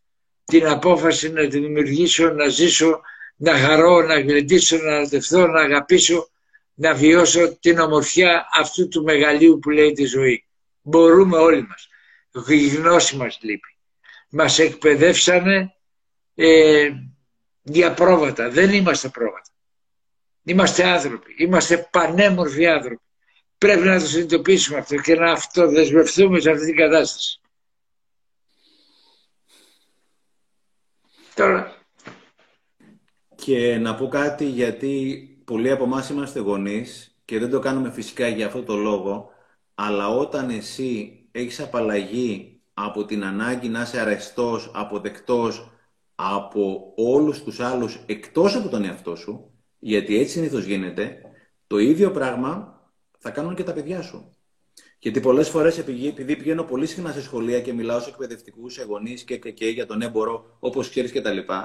Όταν ακούω αυτά τα πράγματα όπως και εσύ τρελαινόσουν και τρελαίνεσαι, πάντα τρελαίνομαι γιατί τα παιδιά μας κάνουν πάντα ό,τι κάνουμε και δεν κάνουν ποτέ ό,τι λέμε, όπως έλεγες πάντα. Λέω αυτό που ξέρω, αλλά αναπαράγω αυτό που είμαι. Οπότε, ας... Τα παιδιά σαν αντιγράφουν. Φυσικά. Και όταν εγώ είμαι το καλό παιδί με την κακή έννοια και πονάω, το παιδί μου θα πονέσει ακόμα πιο πολύ. Και εγώ θα πονέσω ακόμα πιο πολύ που θα βλέπω και το παιδί μου να, πονάω, να πονάει. Ενώ το μόνο πράγμα που έχω να κάνω είναι να πω την αλήθεια μου. Γι' αυτό αυτή η κοπέλα που έγραψε εκείνο το μήνυμα δεν μας αρέσει όλου η αλήθεια δυστυχώς, είναι να μάθουμε να μας αρέσει η αλήθεια γιατί είναι μονόδρομος η αλήθεια. Για μας, για τα παιδιά μας, για όλους. Και να σου πω κάτι, σε όποιον αρέσουμε. Για τους άλλους δεν θα μπορέσουμε πολύ και το τραγούδι, έτσι. Είναι πολύ σημαντικό να μπορέσω και να γουστάρω εγώ εμένα και να έχω μια ολοκληρωμένη σχέση με τον εαυτό μου. Και όποιος θέλει να με αγαπήσει, δεν πειράζει. Έχει και αυτό τα δικά του θέματα. Στεφανάκο, διάβασα κάτι και θύμωσα πολύ. Κάποια κοπελιά έγραφε ψεύτικη αισιοδοξία. Δεν πειράζει. Όχι. Όχι, θέλω να της πω κάτι. Κοριτσάκι μου γλυκό, μετά από ετοιμάζω ένα δώρο να μαζευτούν πάρα πολλοί άνθρωποι οι οποίοι άλλαξαν κάθε τη ζωή τους και πέτυχαν τα όνειρά τους και να τα μοιραστούν με όλο τον κόσμο. Έλα να μου πεις τότε για ψεύτικη ισοδοξία. Αλλά δούλεψαν αυτοί οι άνθρωποι με τον εαυτό τους. Ναι. Αυτή είναι η διαφορά. Νομίζω ότι το αντικείμενο της σημερινής συζήτησης, Αντώνης, δεν ήταν αισιοδοξία, ήταν η αλήθεια. Οπότε, ίσως αναφερόταν κάπου αλλού η κοπέλα, νομίζω δεν μπορούμε να κατηγορηθούμε σήμερα ότι δεν ήμασταν αληθινοί, τουλάχιστον την αλήθεια που νιώθουμε ότι έχουμε αυτή τη στιγμή. Έτσι. Γιατί όσο πιο πολύ δουλεύεις, τόσο πιο